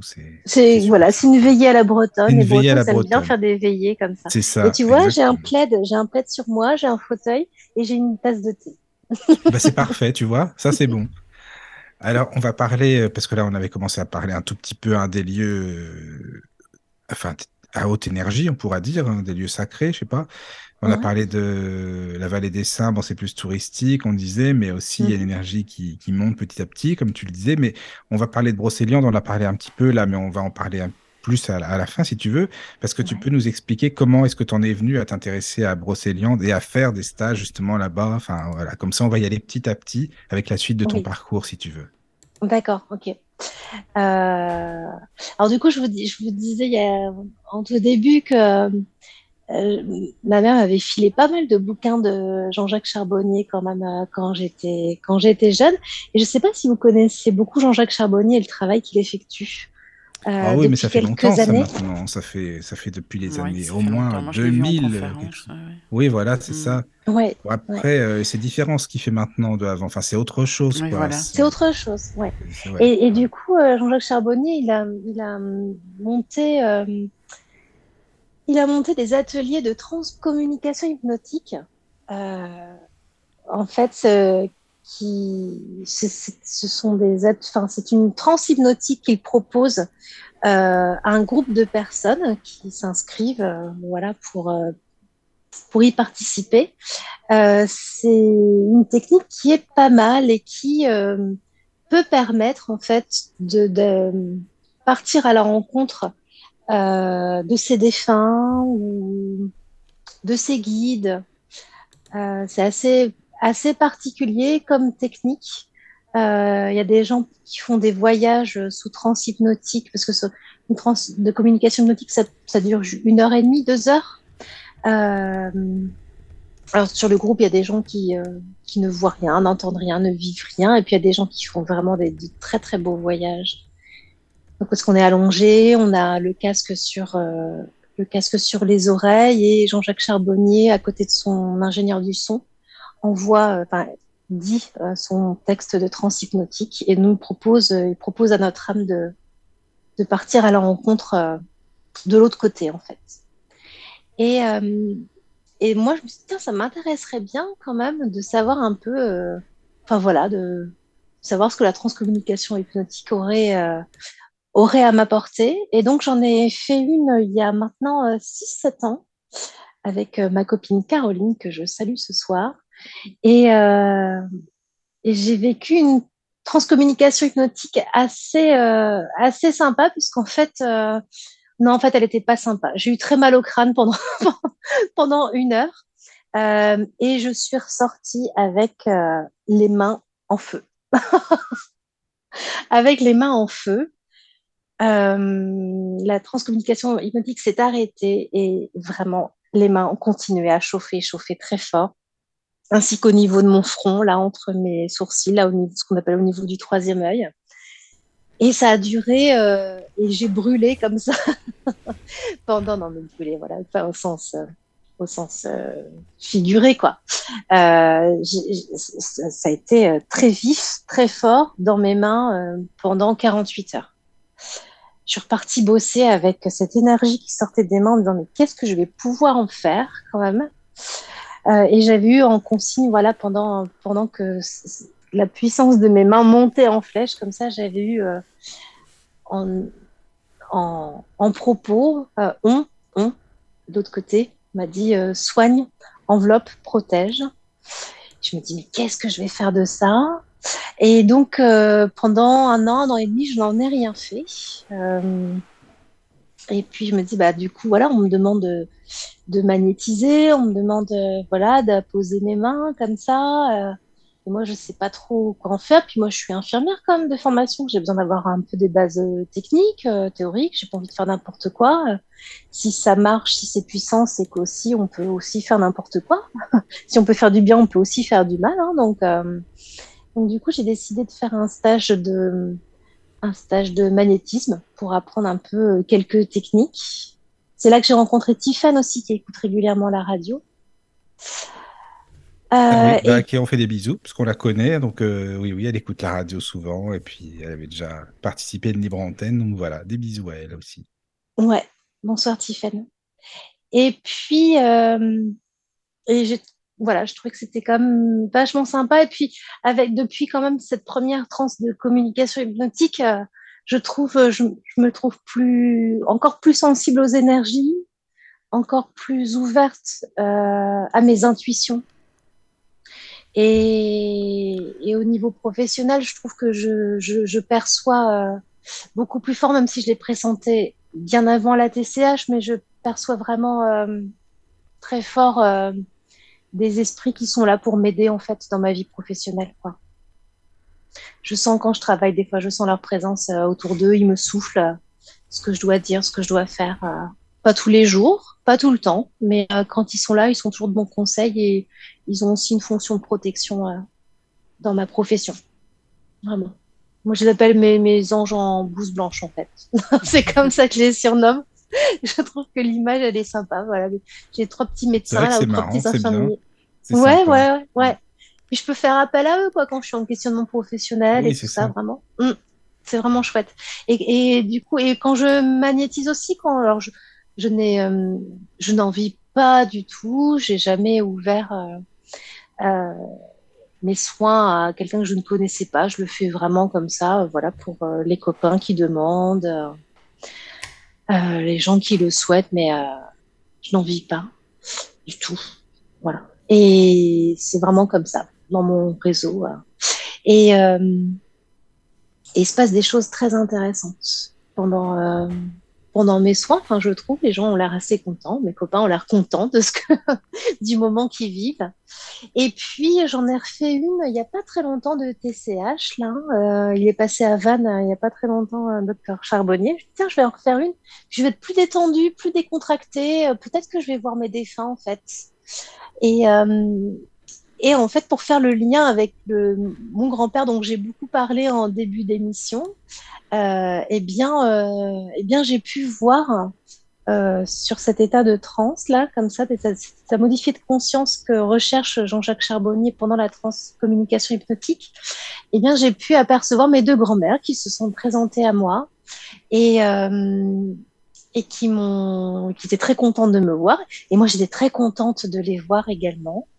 Et puis je leur ai demandé, euh, je leur ai demandé ce qu'elles faisaient de l'autre côté. Donc euh, ma grand-mère euh, Marie, là, dont on a parlé, puisqu'elle elle nous a donné l'occasion de rencontrer Nicolas, celui qui a acheté sa maison. elle me dit, bah moi je m'occupe, je continue de m'occuper des personnes âgées dans les maisons de retraite. Voilà, c'est ce qu'elle m'a dit. De l'autre côté, elle fait ça. Et elle aimait beaucoup les personnes âgées déjà de son vivant. Elle, s'est beaucoup occupée de de ses beaux-parents, de ses parents. Euh. je dis ok, d'accord. Mon autre grand-mère me dit bah moi, euh, moi je continue à m'occuper des enfants à l'école. Euh, je m'occupe, euh, je m'occupe d'eux et ma grand-mère était enseignante. Donc en fait, on continue de faire ce que l'on aimait, quoi. En fait, Exactement, ouais, qu'on avait, voilà, c'est bien ça. tout à fait, ouais. Mais Et puis elles, elles me sont apparues en plus très jeunes. Enfin, c'était ah chouette, oui, elles c'est ça. belles. Ouais, Comme on disait tout à l'heure, voilà, ils ont pris l'apparence de, de oui, leur euh, meilleur, sous leur meilleur jour, quoi, finalement, exactement. quoi. Voilà, donc ma grand-mère euh, qui était décédée, il y a, euh, qui est décédée donc il y a hum, le, enfin, le plus récemment là, elle était, euh, elle s'est présentée assez jeune, elle avait euh, vraiment, je pense, sa physionomie d'une trentaine d'années. Et ma grand, mon autre grand-mère euh, qui était enseignante là, un peu plus âgée, mais voilà, elle était euh, euh, genre euh, plus âgée, genre 50 ans, hein, c'était pas non plus euh, super vieux. Et donc je leur ai dit, et mes, et mes grands-pères, ils font quoi? Et alors là, elles se sont écartées comme ça euh, de ma vision. Et là, j'ai pu voir mon grand-père avec un, avec un débardeur blanc voilà, de travail, enfin voilà. Et, et il, il avait un seau et il lançait, il lançait du goémon au sol. Et le goémon, en fait, c'est une algue, c'est une algue euh, que les, que les Bretons euh, ramenaient de la côte et puis épandaient dans les champs comme ça parce que c'était de l'iode pleine balle, hein, de l'iode, du phosphore, c'était bourré de vitamines. C'est toujours bourré de vitamines, euh, le goémon. Et aussi, et aussi, mes ancêtres le récupéraient, le récupéraient, le faisaient sécher et le faisaient brûler dans des fours à goémon. Et ça faisait des pains de soude. Et, euh, et ils le vendaient après en pharmacie et ça arrondissait drôlement leur fin de mois. Voilà. Et, euh, donc, euh, je vois mon grand-père qui balance comme ça du goémon sur le sol. Et je dis à mes grands-mères, mais que fait-il? Parce que du coup, je le vois au loin, il me salue, il est hyper content et tout. Et elles me disent toutes les deux, lui, ton grand-père, il s'occupe de la terre. Mm. Il s'occupe de, la terre, de l'amender, de, de la nourrir. C'était vraiment ça sa fonction, quoi. Et puis après, j'ai vu mon autre grand-père que j'ai- que pas connu, qui est décédé quelques mois après ma naissance, qui m'a salué aussi, euh, voilà, plus discrètement. euh. on sentait qu'il était euh, plus timide, enfin voilà. Et, euh, et alors, ce qui a été formidable, c'est qu'après les TCH, quand on sort de la transe, euh, Jean-Jacques Charbonnier propose en fait un tour, euh, fait passer un micro et chacun raconte ou pas, s'il a envie, euh, ce qu'il a vécu en fait. Donc il partage, voilà, il partage son témoignage.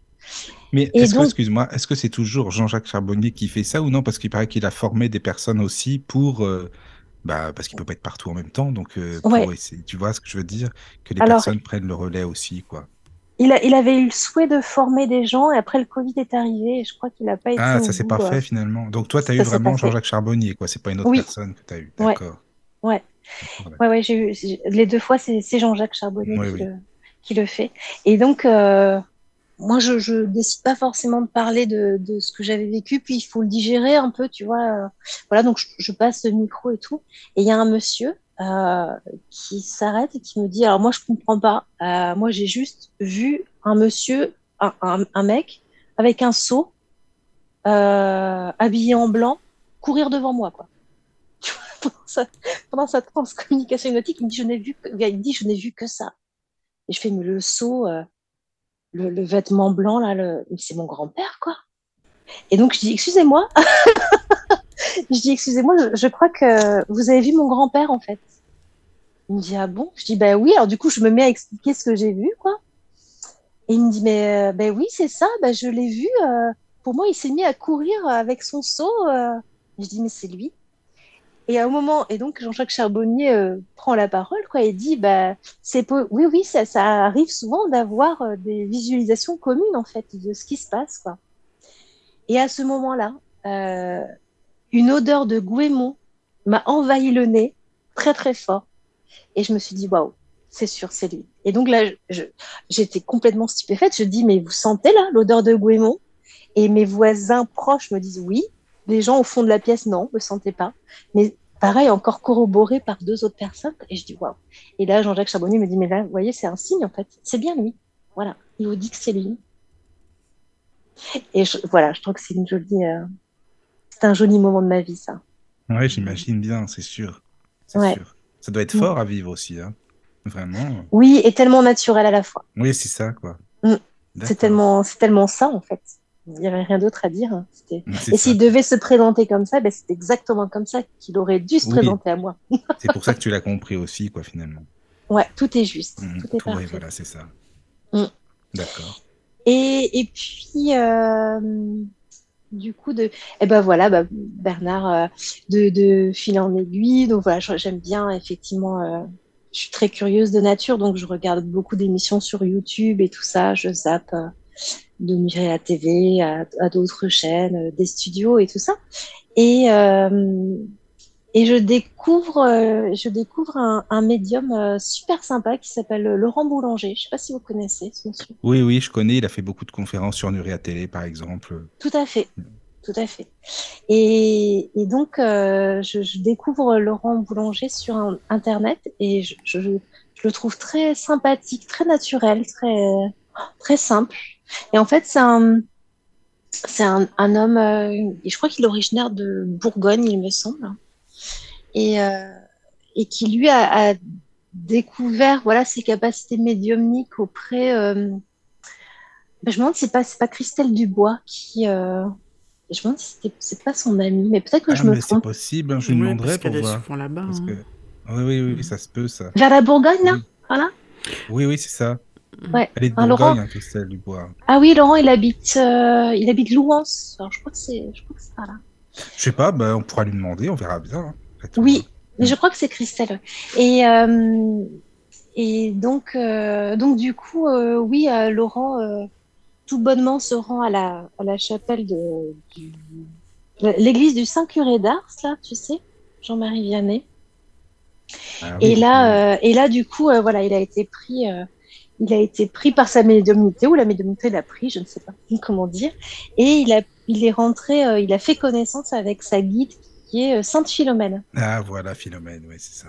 Ouais, Sainte Philomène qui a l'air d'être une sainte assez sympathique quand il en parle. Bah, en tout cas, il en parle tout le temps, donc déjà, euh, c'est sûr.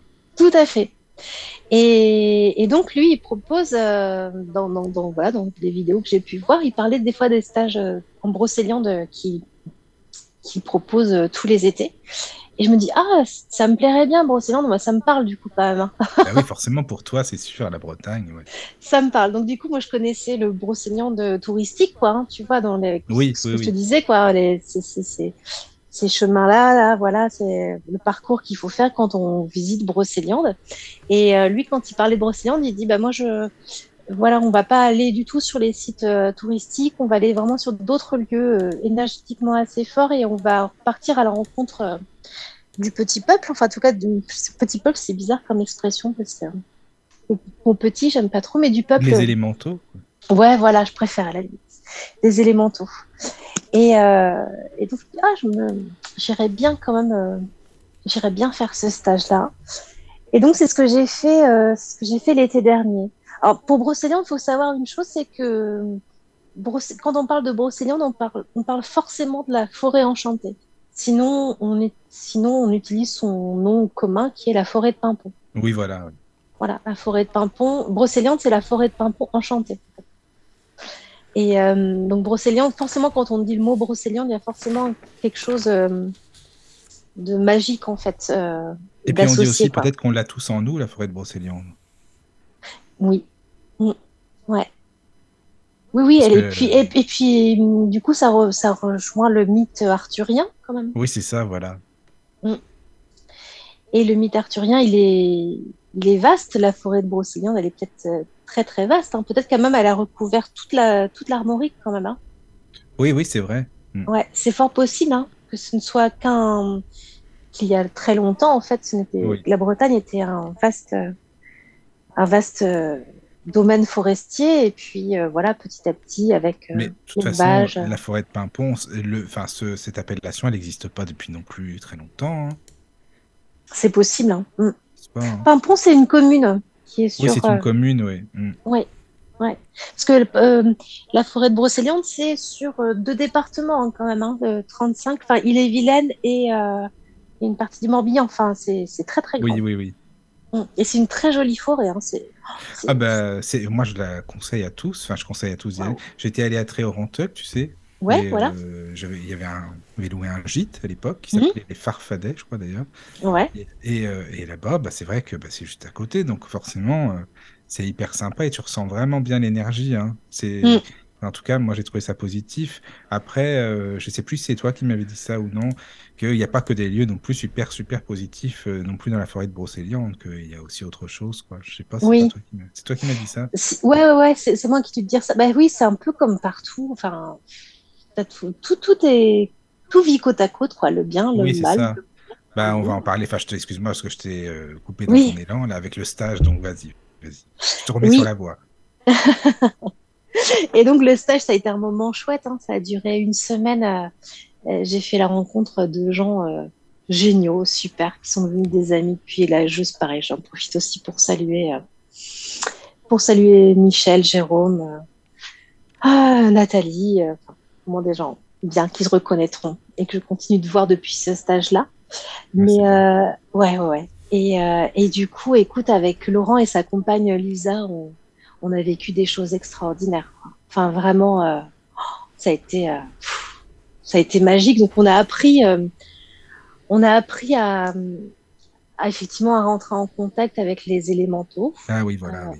en toute, en étant respectueux, en voilà. Alors souvent c'est Lisa, la, la, la compagne, la femme de Laurent, qui ouvrait les portes en fait énergétiques pour nous.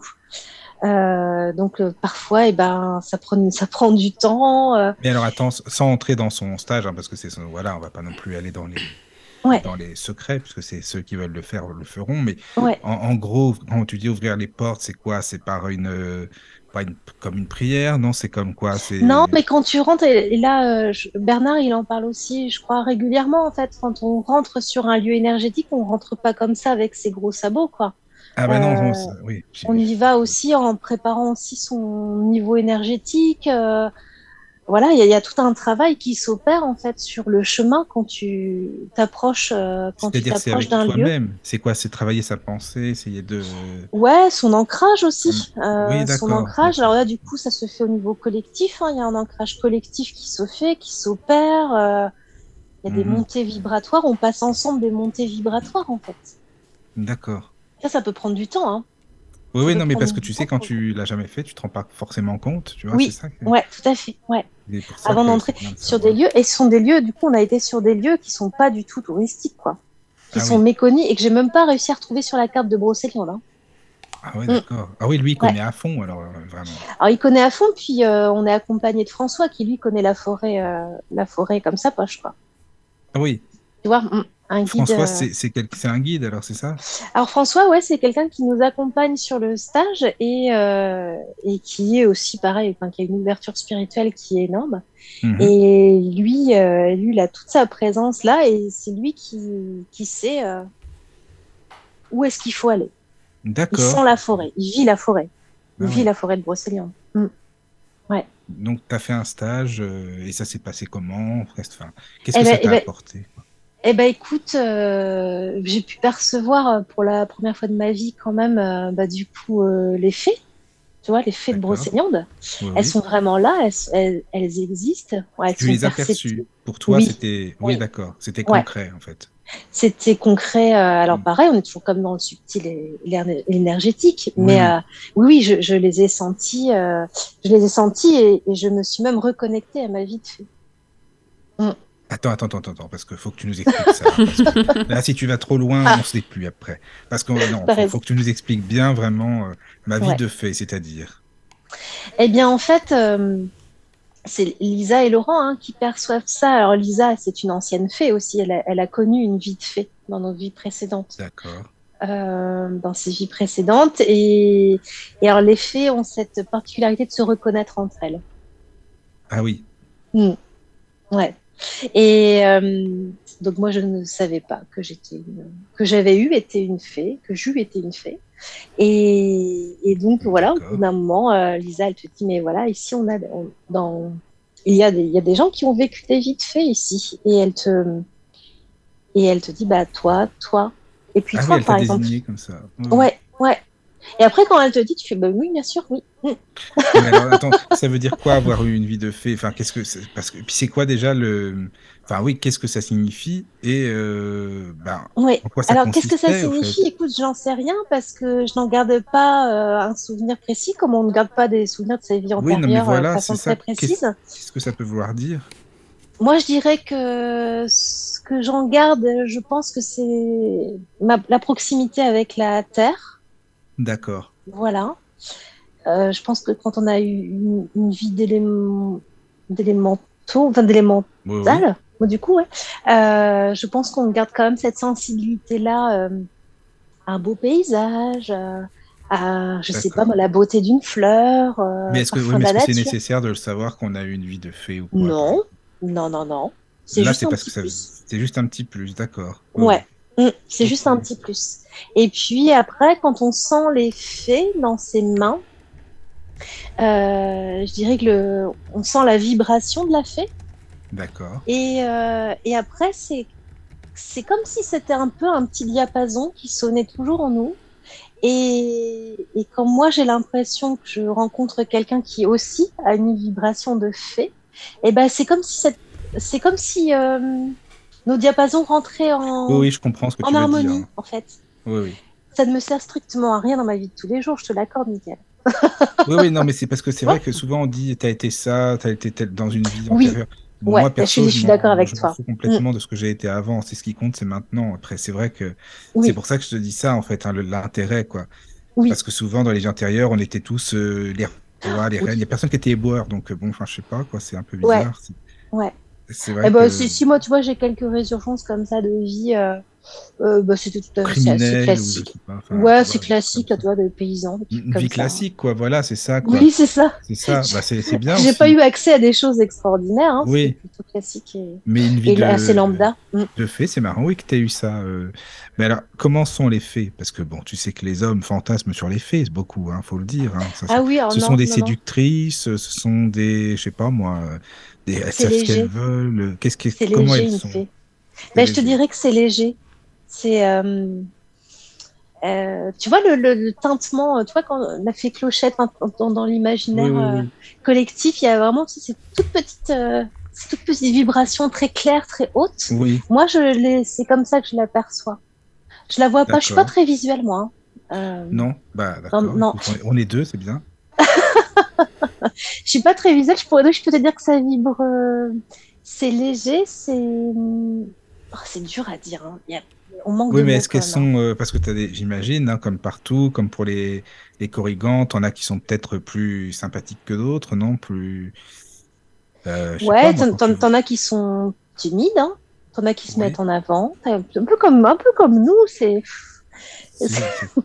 on va retrouver, c'est comme des, ce sont, euh, il faut, faut pas trop les déranger, Parce que faut quand y tu aller parles de avec la, admettons, dans la légende arthurienne, la, la légende de la fée Viviane, par exemple, Ah bah, elle était pas très sympa, elle elle. n'était pas très sympa non plus comme fée, voilà. Enfin, ou Ouais. alors, euh, il y a peut-être une, une interprétation autre, mais bon, moi, Mm. j'aurais pas trop aimé la croiser, celle-là, quoi. Non, moi non plus. Mais c'est des gardiennes, un peu. euh. Oui, c'est des gardiennes. actuellement, ouais, c'est, c'est, ce sont des gardiennes des lieux. Je trouve qu'elles sont probablement là. Alors, c'est pareil, ça, ça, ce n'est que ma perception. hein. Moi, j'ai aucune théorie, je suis pas du tout professionnelle et j'ai rien à vendre, rien à gagner, en fait. Ben non, mais, euh, ouais, je, je- probablement qu'elles sont là pour assurer euh, le niveau vibratoire d'un lieu, pour le protéger, oui, je Euh, oui, Mm. sans beaucoup d'agressivité. hein. Je veux dire, c'est, ça, pour moi, c'est, je les perçois un peu comme fragiles quand même. D'accord. Voilà. Euh, aérienne, sûre. Oui, oui, oui. Aérienne, voilà. Grande, c'est encore un autre, euh, un- une autre vibration. différent. Donc toi, tu as Ouais. été euh, donc une fée, enfin une vie de fée. Tu as découvert ça avec le stage. D'accord. Une vie ou des traces. On va, on va parler traces. de traces. Allez, on va parler de traces. Mhm. J'ai des traces de fées. C'est propre. Et, et qu'est-ce que ça t'a apporté encore après avec le stage, donc finalement de, de retrouver des énergies, euh, Mm. Bah, une vibration aussi euh, autre, plus élevée, avec les lieux qui n'étaient pas très connus, que tu as visités, voire pas connus Ouais. du tout, c'est ça? Ouais. Euh, je, je, je, je regarde euh, une, une- je dirais une plus, encore une plus grande conscience écologique quand même. Une plus grande euh, Oui. notion de fragilité de la terre. Euh, un plus grand respect des lieux. Ça, je garde ça de mon stage, quoi. Mhm. Et un ancrage hein, qui me manquait tant avant. Je disais souvent, je disais, ah, j'ai l'impression que je suis pas assez dans mes jambes. Je disais ça quand je parlais Ah de oui. moi. euh, ouais. Et, et depuis, euh, depuis mon stage à, à Brocéliande, il y a vraiment un travail énergétique qui s'est opéré avec. euh, on m'a, on m'a ramené sur terre. D'accord. Bah, c'est pas Ouais. mal ça, c'est même positif. Bah, c'est pas Moi, je trouve ça très Exactement. bien, même. Ah et qui perdure, hein, parce que tu vois, je l'ai fait cet été là, et donc on arrive, voilà, à plus de plus de la moitié de l'année, quand même, Oui. largement T'es quoi. toujours Et, là, hein. t'es toujours bien voilà. sur Terre. et je suis toujours bien sur terre, beaucoup mieux ancrée qu'avant. Non, c'est bien ça. Ça, c'est Mm. super. Donc ça c'est chouette. du... des messages sur le chat ou non, Caro Qu'est-ce que ça en dit tout ça alors sur le chat? Alors, euh, bah, Daniel nous, nous dit la superficie de la forêt de Brocéliande fait entre 9000 à 11 000 hectares. Ouais, c'est beaucoup. Ah oui. Voilà. Et Bernard dit vous allez vexer la fée Viviane et Merlin. Lol. Ah, ça, ça se peut. Hein. Ça, c'est bien possible, ça, par contre. Mm. Ah oui, puis Merlin en plus, alors là. Bah, Ouais. mais on va en parler, de toute façon, on va faire une émission bientôt Ah oui, oui. pour parler. de- Ouais, ouais. La légende arthurienne, je la connais, je la connais pas trop trop. C'est complexe, c'est c'est vaste, hein. Ah oui, c'est vaste. C'est Ouais. sûr, c'est sûr, c'est vaste, mais c'est super intéressant, hein, vraiment. Ouais, avec un petit clin d'œil pour Alexandre Astier, quand même, au niveau de Camelot. Là, moi, j'ai trouvé. Ah, Ouais, génial. C'est une série qui m'a beaucoup fait rire et en même temps, on apprend quand même. On a, c'est- tiré. Euh... tu connais, Caro? Oui. Camelot. Camelot, oui, bien sûr. Ouais. D'accord. Ouais. Et, euh, et, et, et tu vois, on a pu aussi approcher les dragons aussi en Brocéliande. Ah oui, alors tiens, est-ce que tu peux nous expliquer? Parce que ça, tu... ça me perturbe ton histoire de dragon, là. Je ne sais pas ce que, ce que tu veux dire par là. Alors, euh, Mm. comment ça se passe? Comment ça se passe? Pour se connecter au dragon, il faut le souhaiter. Oui. Il faut être OK avec Déjà, ça. qu'est-ce qu'un dragon, déjà? Alors, qu'est-ce qu'un dragon? Euh, Moi, pour moi, avant, avant le stage, je, pour moi, le dragon, c'était, je, je voyais, tu vois, un peu comme le dragon chinois, quoi. Mais en, en fait, le dragon, c'est une énergie euh, que tu retrouves partout, euh, partout sur la Terre. Les Oui. images de dragons, elles sont internationales. hein. D'ailleurs, tu vois, euh, le Pays de Galles, là, on, en- on parlait en début d'émission, du Pays de Galles, euh, le- sur- quand tu regardes le drapeau du Pays de Galles, tu as le dragon rouge euh, sur le drapeau du Pays de Galles. Donc c'est vraiment, euh, c'est vraiment une image, c'est un, comment te dire, c'est un- une énergie celtique le dragon aussi. Oui. Tu la retrouves en Asie très fortement, les, les asiatiques, les Thaïlandais, les les Bali, euh, les, les gens de Bali et tout ça, ils, euh, ils vénèrent hein, le dragon. Hein, euh. Ils croient très fort en la présence du dragon. Ils sont très connectés à leur dragon. Et à Brocéliande, il est possible de se connecter à son dragon. Et alors, comment ça se passe et enfin, qu'est-ce que ça apporte, par exemple? Alors ça se passe pour les stages avec Laurent, ça se fait effectivement vraiment si on est d'accord. Oui. Quand et où, personne ne sait. personne ne sait quand est-ce que ça va se passer. Après, on utilise quand même pas mal les tambours, euh, le, le rythme du tambour chamanique pour euh, Ah oui, d'accord. amener, euh, amener aussi. voilà. Oui, Oui. bien sûr. Ouais. Quand tu, quand tu lâches le mental, en fait, il y a plein de Mhm, choses qui peuvent arriver. Et, et du coup, le tambour, le rythme du tambour permet vraiment de lâcher ça. Et on sent, en fait, tu vois, tu sens, tu sens que. Et alors, le, le dragon, le, le mouvement du dragon, tu peux le voir, hein, vraiment. Hein. C'est-à-dire que euh, quand tu appelles un- ton dragon, un dragon, tu peux voir, tu te mets au milieu de la nature, euh, tu te mets au calme, tu appelles ton dragon et tu observes les mouvements, ne serait-ce que des feuilles en fait, et tu vois, Oui. euh, et tu vois vraiment l'énergie du dragon faire bouger les feuilles. Tu pourrais même dire, tu pourrais même le suivre avec ton doigt comme ça. Ah oui, tu peux le voir comme ça, quoi. Oui, Ah, oui, complètement. C'est précis, en fait, alors, quand même. Oui, ouais. Un dragon, c'est quand même assez grand. Euh, il peut euh, aussi se dilater très très grand. Il peut faire peut-être, je sais pas, moi jusqu'à ouais, 10 mètres facilement. Il peut aussi se rétrécir, euh, voilà. Et, et c'est un, et c'est un bel ami, un dragon. C'est un bel ami. Moi, j'ai le mien. Je me suis connectée au mien. Euh, au moment de la connexion, c'est, il m'a bien bouleversée. Hein. Ça a été, euh, ouh, je l'ai senti passer vraiment dans mon corps, vraiment. Ah oui, tu l'as vraiment ressenti, quand Ah même, ouais. même physiquement, quoi. Ah ouais, ah ouais, ouais. Ah bah il te coupe les jambes. hein. Il te coupe les Mais jambes. attends, mais c'est... Et alors, parce que, enfin, c'est... Je sais pas, Caro, si t'as des questions, hein, c'est arrivé à Ben, imaginer, parce que moi, non, j'arrive pas, moi. j'arrive Ça m'intrigue, moi. pour Ça, ça. c'est- Oui, C'est voilà, vrai c'est ça. Bah oui. Ah oui, Ouais. tout ce qui est euh, lutin, etc., oui. Mais dragon, euh, je ne sais pas, j'ai du mal. Il faudrait que je le vive oui. pour le... Voilà, Ouais. quoi. Mais... Parce que, mais parce qu'en fait, le, le- le lutin, à la limite, c'est plus facile parce qu'on lui donne encore une figure humaine, Oui, c'est en vrai. fait. Mhm. Tu vois, même si tu l'imagines laid, euh, euh, la fée aussi, elle, elle a Mhm. quand même des formes humaines, en fait. Et en fait, dès qu'on ne, dès qu'on n'arrive plus à, ou dès qu'on nous demande de sortir de, de la figure humaine, en fait, on bloque. On Bah, bloque c'est vachement. difficile à imaginer. Mais moi aussi, hein, vraiment, enfin, tu m'aurais dit avant le stage le dragon, mais vraiment, mais je t'aurais dit, Bah oui, dit, Oh, de quoi tu me parles? Qu'est-ce que tu délires? Bah, c'est ça, quoi. Mais en fait, le fait d'avoir vécu, et je le sais, le, le dragon, je, je l'appelle comme je veux, mon dragon. Combien de fois je me connecte à lui si j'ai sur un moment de détente Tiens, j'ai envie de me, de me déconnecter, euh, je sais pas, moi, il y en a qui font une sieste, euh, moi je me Oui. détends et j'appelle euh, et je demande à rentrer en contact avec lui. Mais il il, est là, il est- quoi, lui, en fait, alors C'est quoi le truc?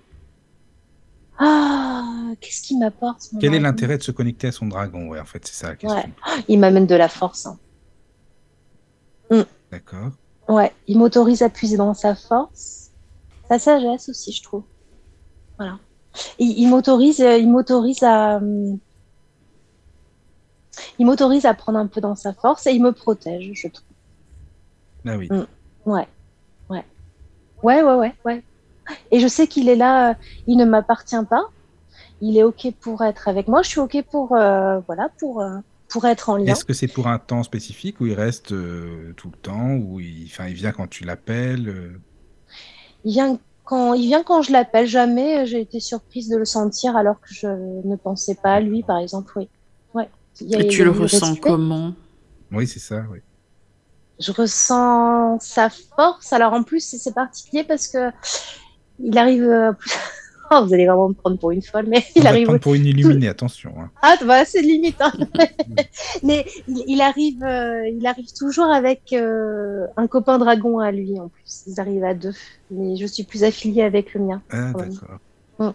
Et donc, je peux même, si, si je, si je me, ouais, si je me contacte, oui, si je l'appelle, juste pour avoir deux sa présence, euh, bah, je sais pas, il, il- il- on s'est connecté à deux avec euh, Jérôme qui faisait partie du groupe de stagiaires aussi. On s'est connecté au même moment. Ah oui. Et déjà, je nous trouvais assez proches au niveau des énergies avec Jérôme, là. Euh, je trouvais qu'on avait pas mal de similitudes euh, énergétiques, en fait. Et ils sont arrivés à deux. Et, et ces deux copains, en fait, ces deux dragons-là, ils sont Ah copains oui, parce que ensemble. énergé- oui, je comprends. énergé- Énergétiquement, ils étaient liés aussi. Puis si vous, Oui. vous aviez la- une énergie ressemblante, forcément, quoi. Tout ça, à fait. Ça se comprend, oui. Hmm. Ouais. Et donc, en fait, euh, quand, quand je, quand j'appelle mon- dragon, il est- je sens aussi l'autre.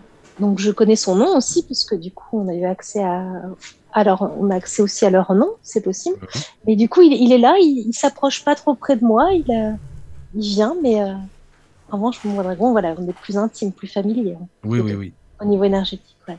Et on en a tous un? Si on souhaite, oui. Ouais. Ouais. Mhm. Ah oui, oui, oui, j'en suis sûre. J'en suis sûre. Caro, t'as envie Et- de prendre- euh, d'avoir ton dragon? Pourquoi pas? Je sais pas. Une- protection supplémentaire n'est pas Ah oui, c'est surtout à ça. Oui. négliger.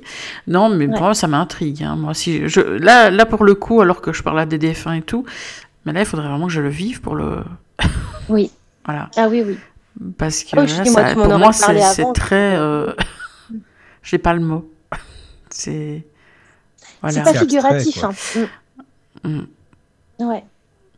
Il y a une pourtant- personne sur le, le chat, euh, Iliana, qui demande, euh, elle dit qu'elle a, elle a eu la même réaction au tout début avec les dragons. Et elle dit, les stages dragons de Laurent, ce sont des stages de géobio extérieur. Donc c'est une question. Oui, c'est vrai. Oui. Ah, donc oui. Oui. Ah, D'accord, ok. Euh, Ouais.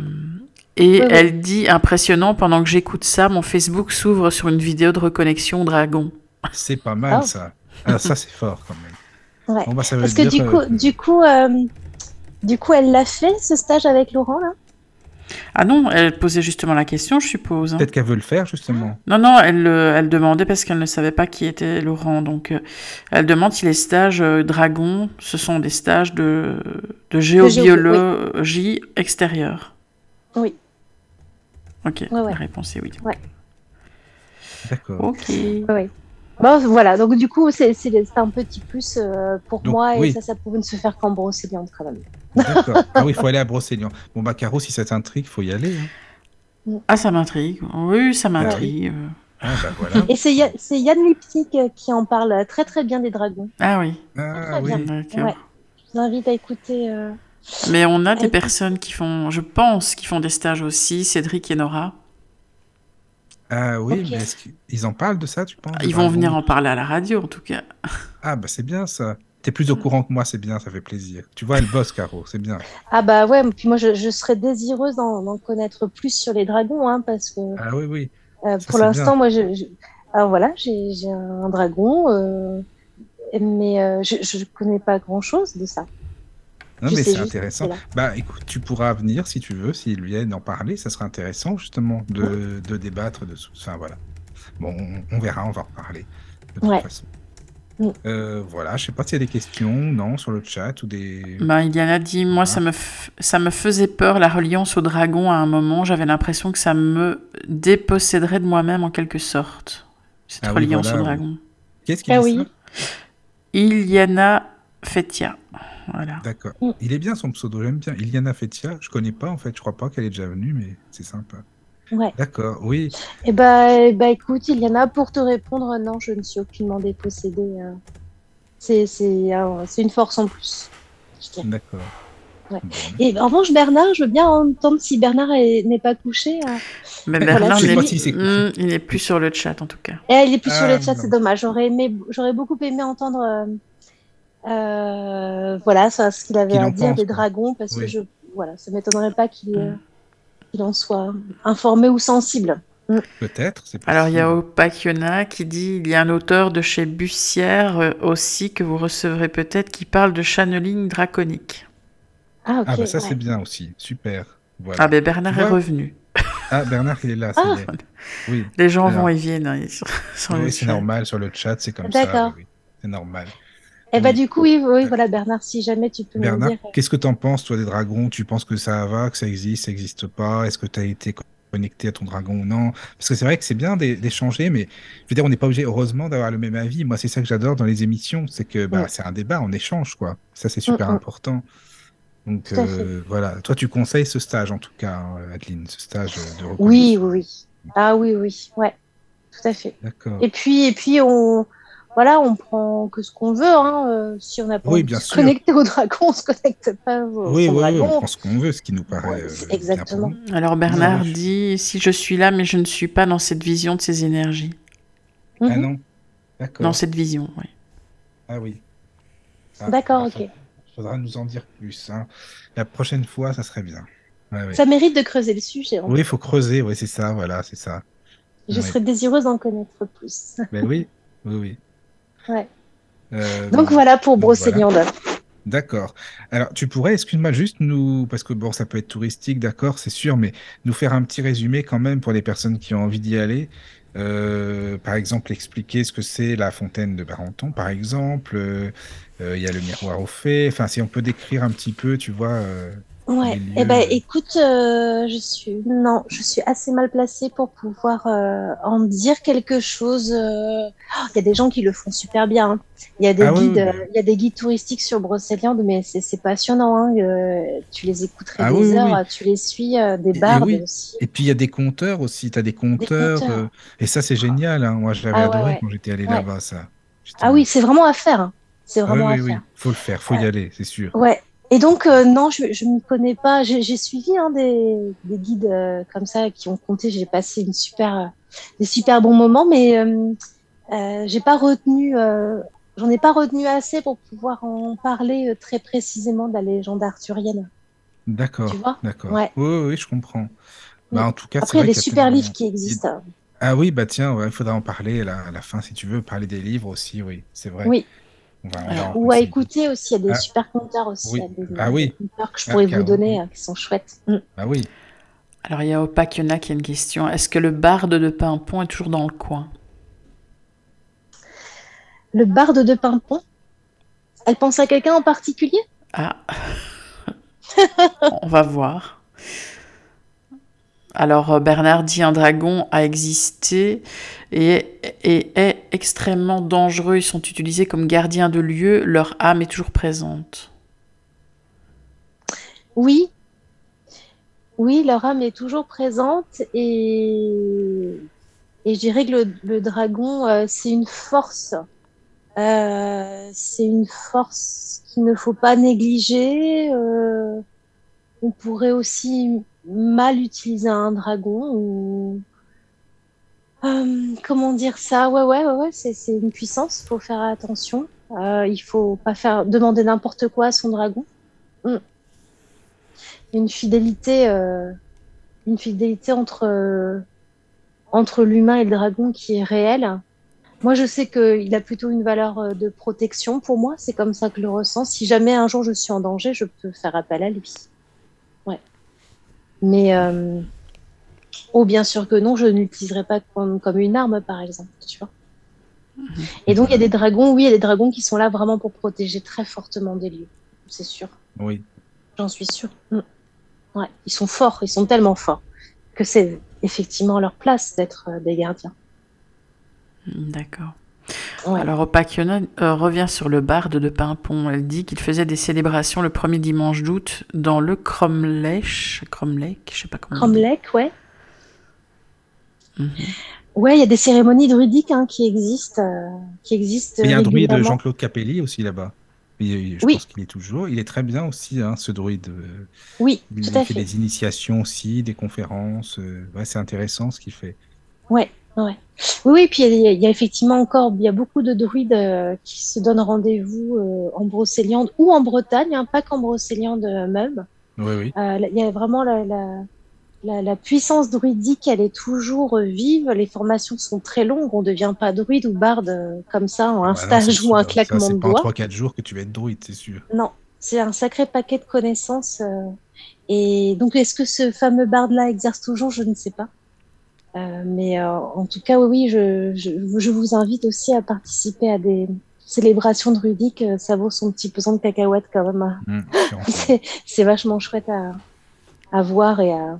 C'est vrai qu'il y a tellement de choses à faire. C'est vrai, hein, quand on parle de tout ça, on se dit, mais si on pouvait euh, faire bah, les stages dont tu parles, euh, et c'est, Mm. enfin voilà quoi, je sais pas, moi c'est génial vraiment. C'est pour ça qu'on c'est pas possible de ne passer qu'une seule fois sur Terre. Il faut Non. y revenir souvent quand même va Ah oui, c'est pas tour. mal ça, t'as raison, c'est bien ça. C'est vrai. Oui, oui. Ouais, ouais. D'accord. Bah, après, je sais pas si tu avais des choses à rajouter. euh, Bon, on a fait pas mal le tour déjà. euh. Euh, voilà, on a quand même parlé de plein de choses hein, depuis tout à l'heure. Oh, hein. oui, oui. Après, je sais pas s'il y a des questions, mais si tu veux remettre un deuxième volet un jour, il n'y a pas de problème. Au contraire, hein, avec plaisir. Hein. S'il y a Ouais. des choses en plus, euh, on pourra approfondir les sujets et puis refaire une émission, si ça, si ça te dit.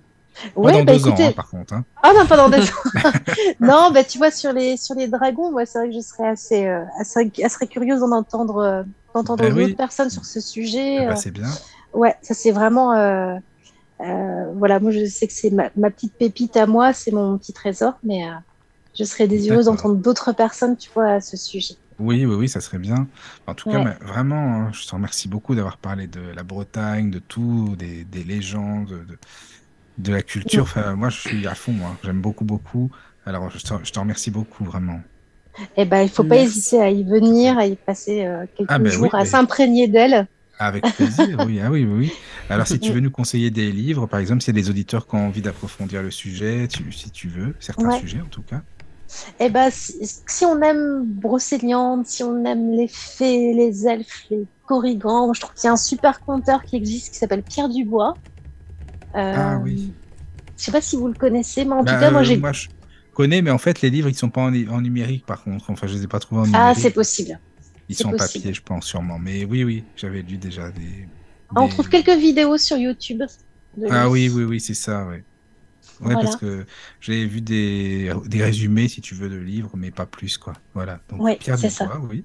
Mm. Euh, moi, j'ai bien aimé aussi un livre qui s'appelle Les mystères du Finistère de Thierry Gicourel, je crois. Et c'est Ah oui. assez chouette, et son, son bouquin est assez chouette. Et euh, voilà, ça s'appelle Les mystères ben. du Finistère, une Bretagne de- des légendes. D'accord. Donc, si vous voulez nous les lire en audio, les amis, je vous préviens, vous pouvez y aller. hein. Vous pouvez prendre votre petit enregistreur et puis, euh, et puis les lire euh, pour euh, des personnes comme moi qui ne voient pas. Quoi. Parce qu'il faut toujours faire des appels. Hein, on ne sait jamais quand même s'il y a des gens qui veulent les lire.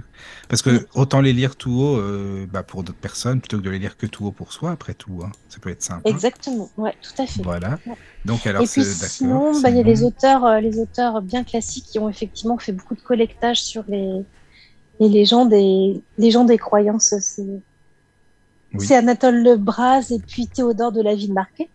Euh, Ah, de la vraiment, ville donc là- marquée, tu dis ouais, Théodore de la Ville-Marquée. Ils ont travaillé ensemble, Anatole Lebras et lui, euh, sur le collectage en fait. Euh, mm, Ah oui, oui, oui. Anatole Lebras, c'est vrai qu'il a fait beaucoup de choses. hein. oui, Pas beaucoup. Ouais. Ouais. Et lui, c'est lui qui parle le mieux de l'encou. Ah bah oui, c'est lui qui a écrit quand même la légende de la mort en deux volumes, hein, ça c'est sûr. Ouais, ouais, tout à fait. Il a écrit, il a collecté, il a fait un travail Il a de- collecté, de oui. C'est ça. C'est ça. Alors, Il y a a, Donc voilà. il y a une question d'Esline qui avait demandé les Ah. livres sur les légendes de Bretagne. Ah oui. Sur les légendes de Bretagne, Oui. euh, oh, il y en a plein. Il y a, il y a des sacrées collections. Il y a, il y a des librairies qui sont remplies, remplies de bouquins comme ça. hein. Bah moi j'aime bien Jean Marcal, c'est la référence aussi, enfin l'une des références. Oui, Il a écrit Ouais. beaucoup de contes euh, de Bretagne. euh, Il y a un livre d'ailleurs hein, qui s'appelle Les Contes de Bretagne.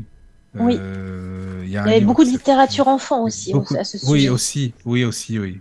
Oh, il y a- Là, comme ça, en référence, j'en ai, j'en ai pas. Mais euh, il y en a énormément. Énormément. Je pense qu'on peut en trouver sur Internet, hein, des bouquins. On, on tape légendes, contes, euh, brocéliande. À mon avis, euh, on a une bonne centaine d'ouvrages euh, devant Oui, nous. hein. il y en a sûrement, il y en a beaucoup, ouais, c'est vrai. Et de belles illustrations, des belles photos. euh. Oui. Ouais. Sûrement, ouais. En tout cas, pour les contes et légendes, oui, il y en a pas mal, c'est sûr. Mais en tout cas, Anatole Lebras, c'est vrai que c'est très bien. Donc déjà, moi, je suis comme toi, je conseille aussi euh, cet Mm. auteur. Oui. Ouais, Il y a. Jean Telet aussi, euh, qui est un romancier un peu barré comme ça, qui est décédé il y a Ah pas oui. très longtemps, euh, qui avait écrit autour de... Alors c'est un roman, hein, euh, Oui, oui. tiré d'une des plus vieilles tueuses en série euh, de Bretagne qui s'appelait Hélène Gégado, qui a réellement existé. Hein. Et Oui. il en a fait un roman où il, où il utilise beaucoup, beaucoup de croyances de, et de légendes de Bretagne dans son roman. D'accord. Voilà. À travers euh, cette, cette empoisonneuse-là, euh, il, décrit derrière un peu de quoi était emprunt la spiritualité euh, bretonne, en fait. Ah, c'est bien ça. À sa manière, à sa sauce. Oui, voilà, c'est ça. Ouais. D'accord. Bah, Écoute, avec tout ça, c'est pas mal. hein. Il y a beaucoup de choses déjà. tu nous as vraiment, euh, tu nous as conseillé des livres. Et encore une fois, merci pour tout ce que tu nous as expliqué. Si tu as du, du nouveau, eh bien, n'hésite pas, même pour des émissions, futures émissions, euh, bah, quand il y aura les personnes dont on parlait pour les dragons et autres, euh, bah, si Ouais. tu veux venir, tu es la bienvenue, bien sûr. Bah, merci. Bah, je vous remercie de m'avoir écouté. Ah, bah, Merci. c'est avec plaisir. Merci aussi pour votre ouverture d'esprit, hein, parce que je vous dis effectivement, les dragons, les fées, euh, c'est, je Bah, reconnais tout à fait non, si je particulier. t'ai demandé, et- c'est parce que c'est parce que j'avais envie et puis d'autres personnes Oui. aussi d'écouter tout ça, quoi. Ouais. C'est normal. Si on n'est pas ouvert sur la radio du Lotus, faut changer de radio. Là, c'est même pas la peine. Exactement. voilà, Donc Et bravo merci. à vous pour votre travail, c'est chouette, c'est super. Merci c'est beaucoup. gentil. Bonne nuit à tous, les amis. Bonne, Bonne nuit. nuit, merci.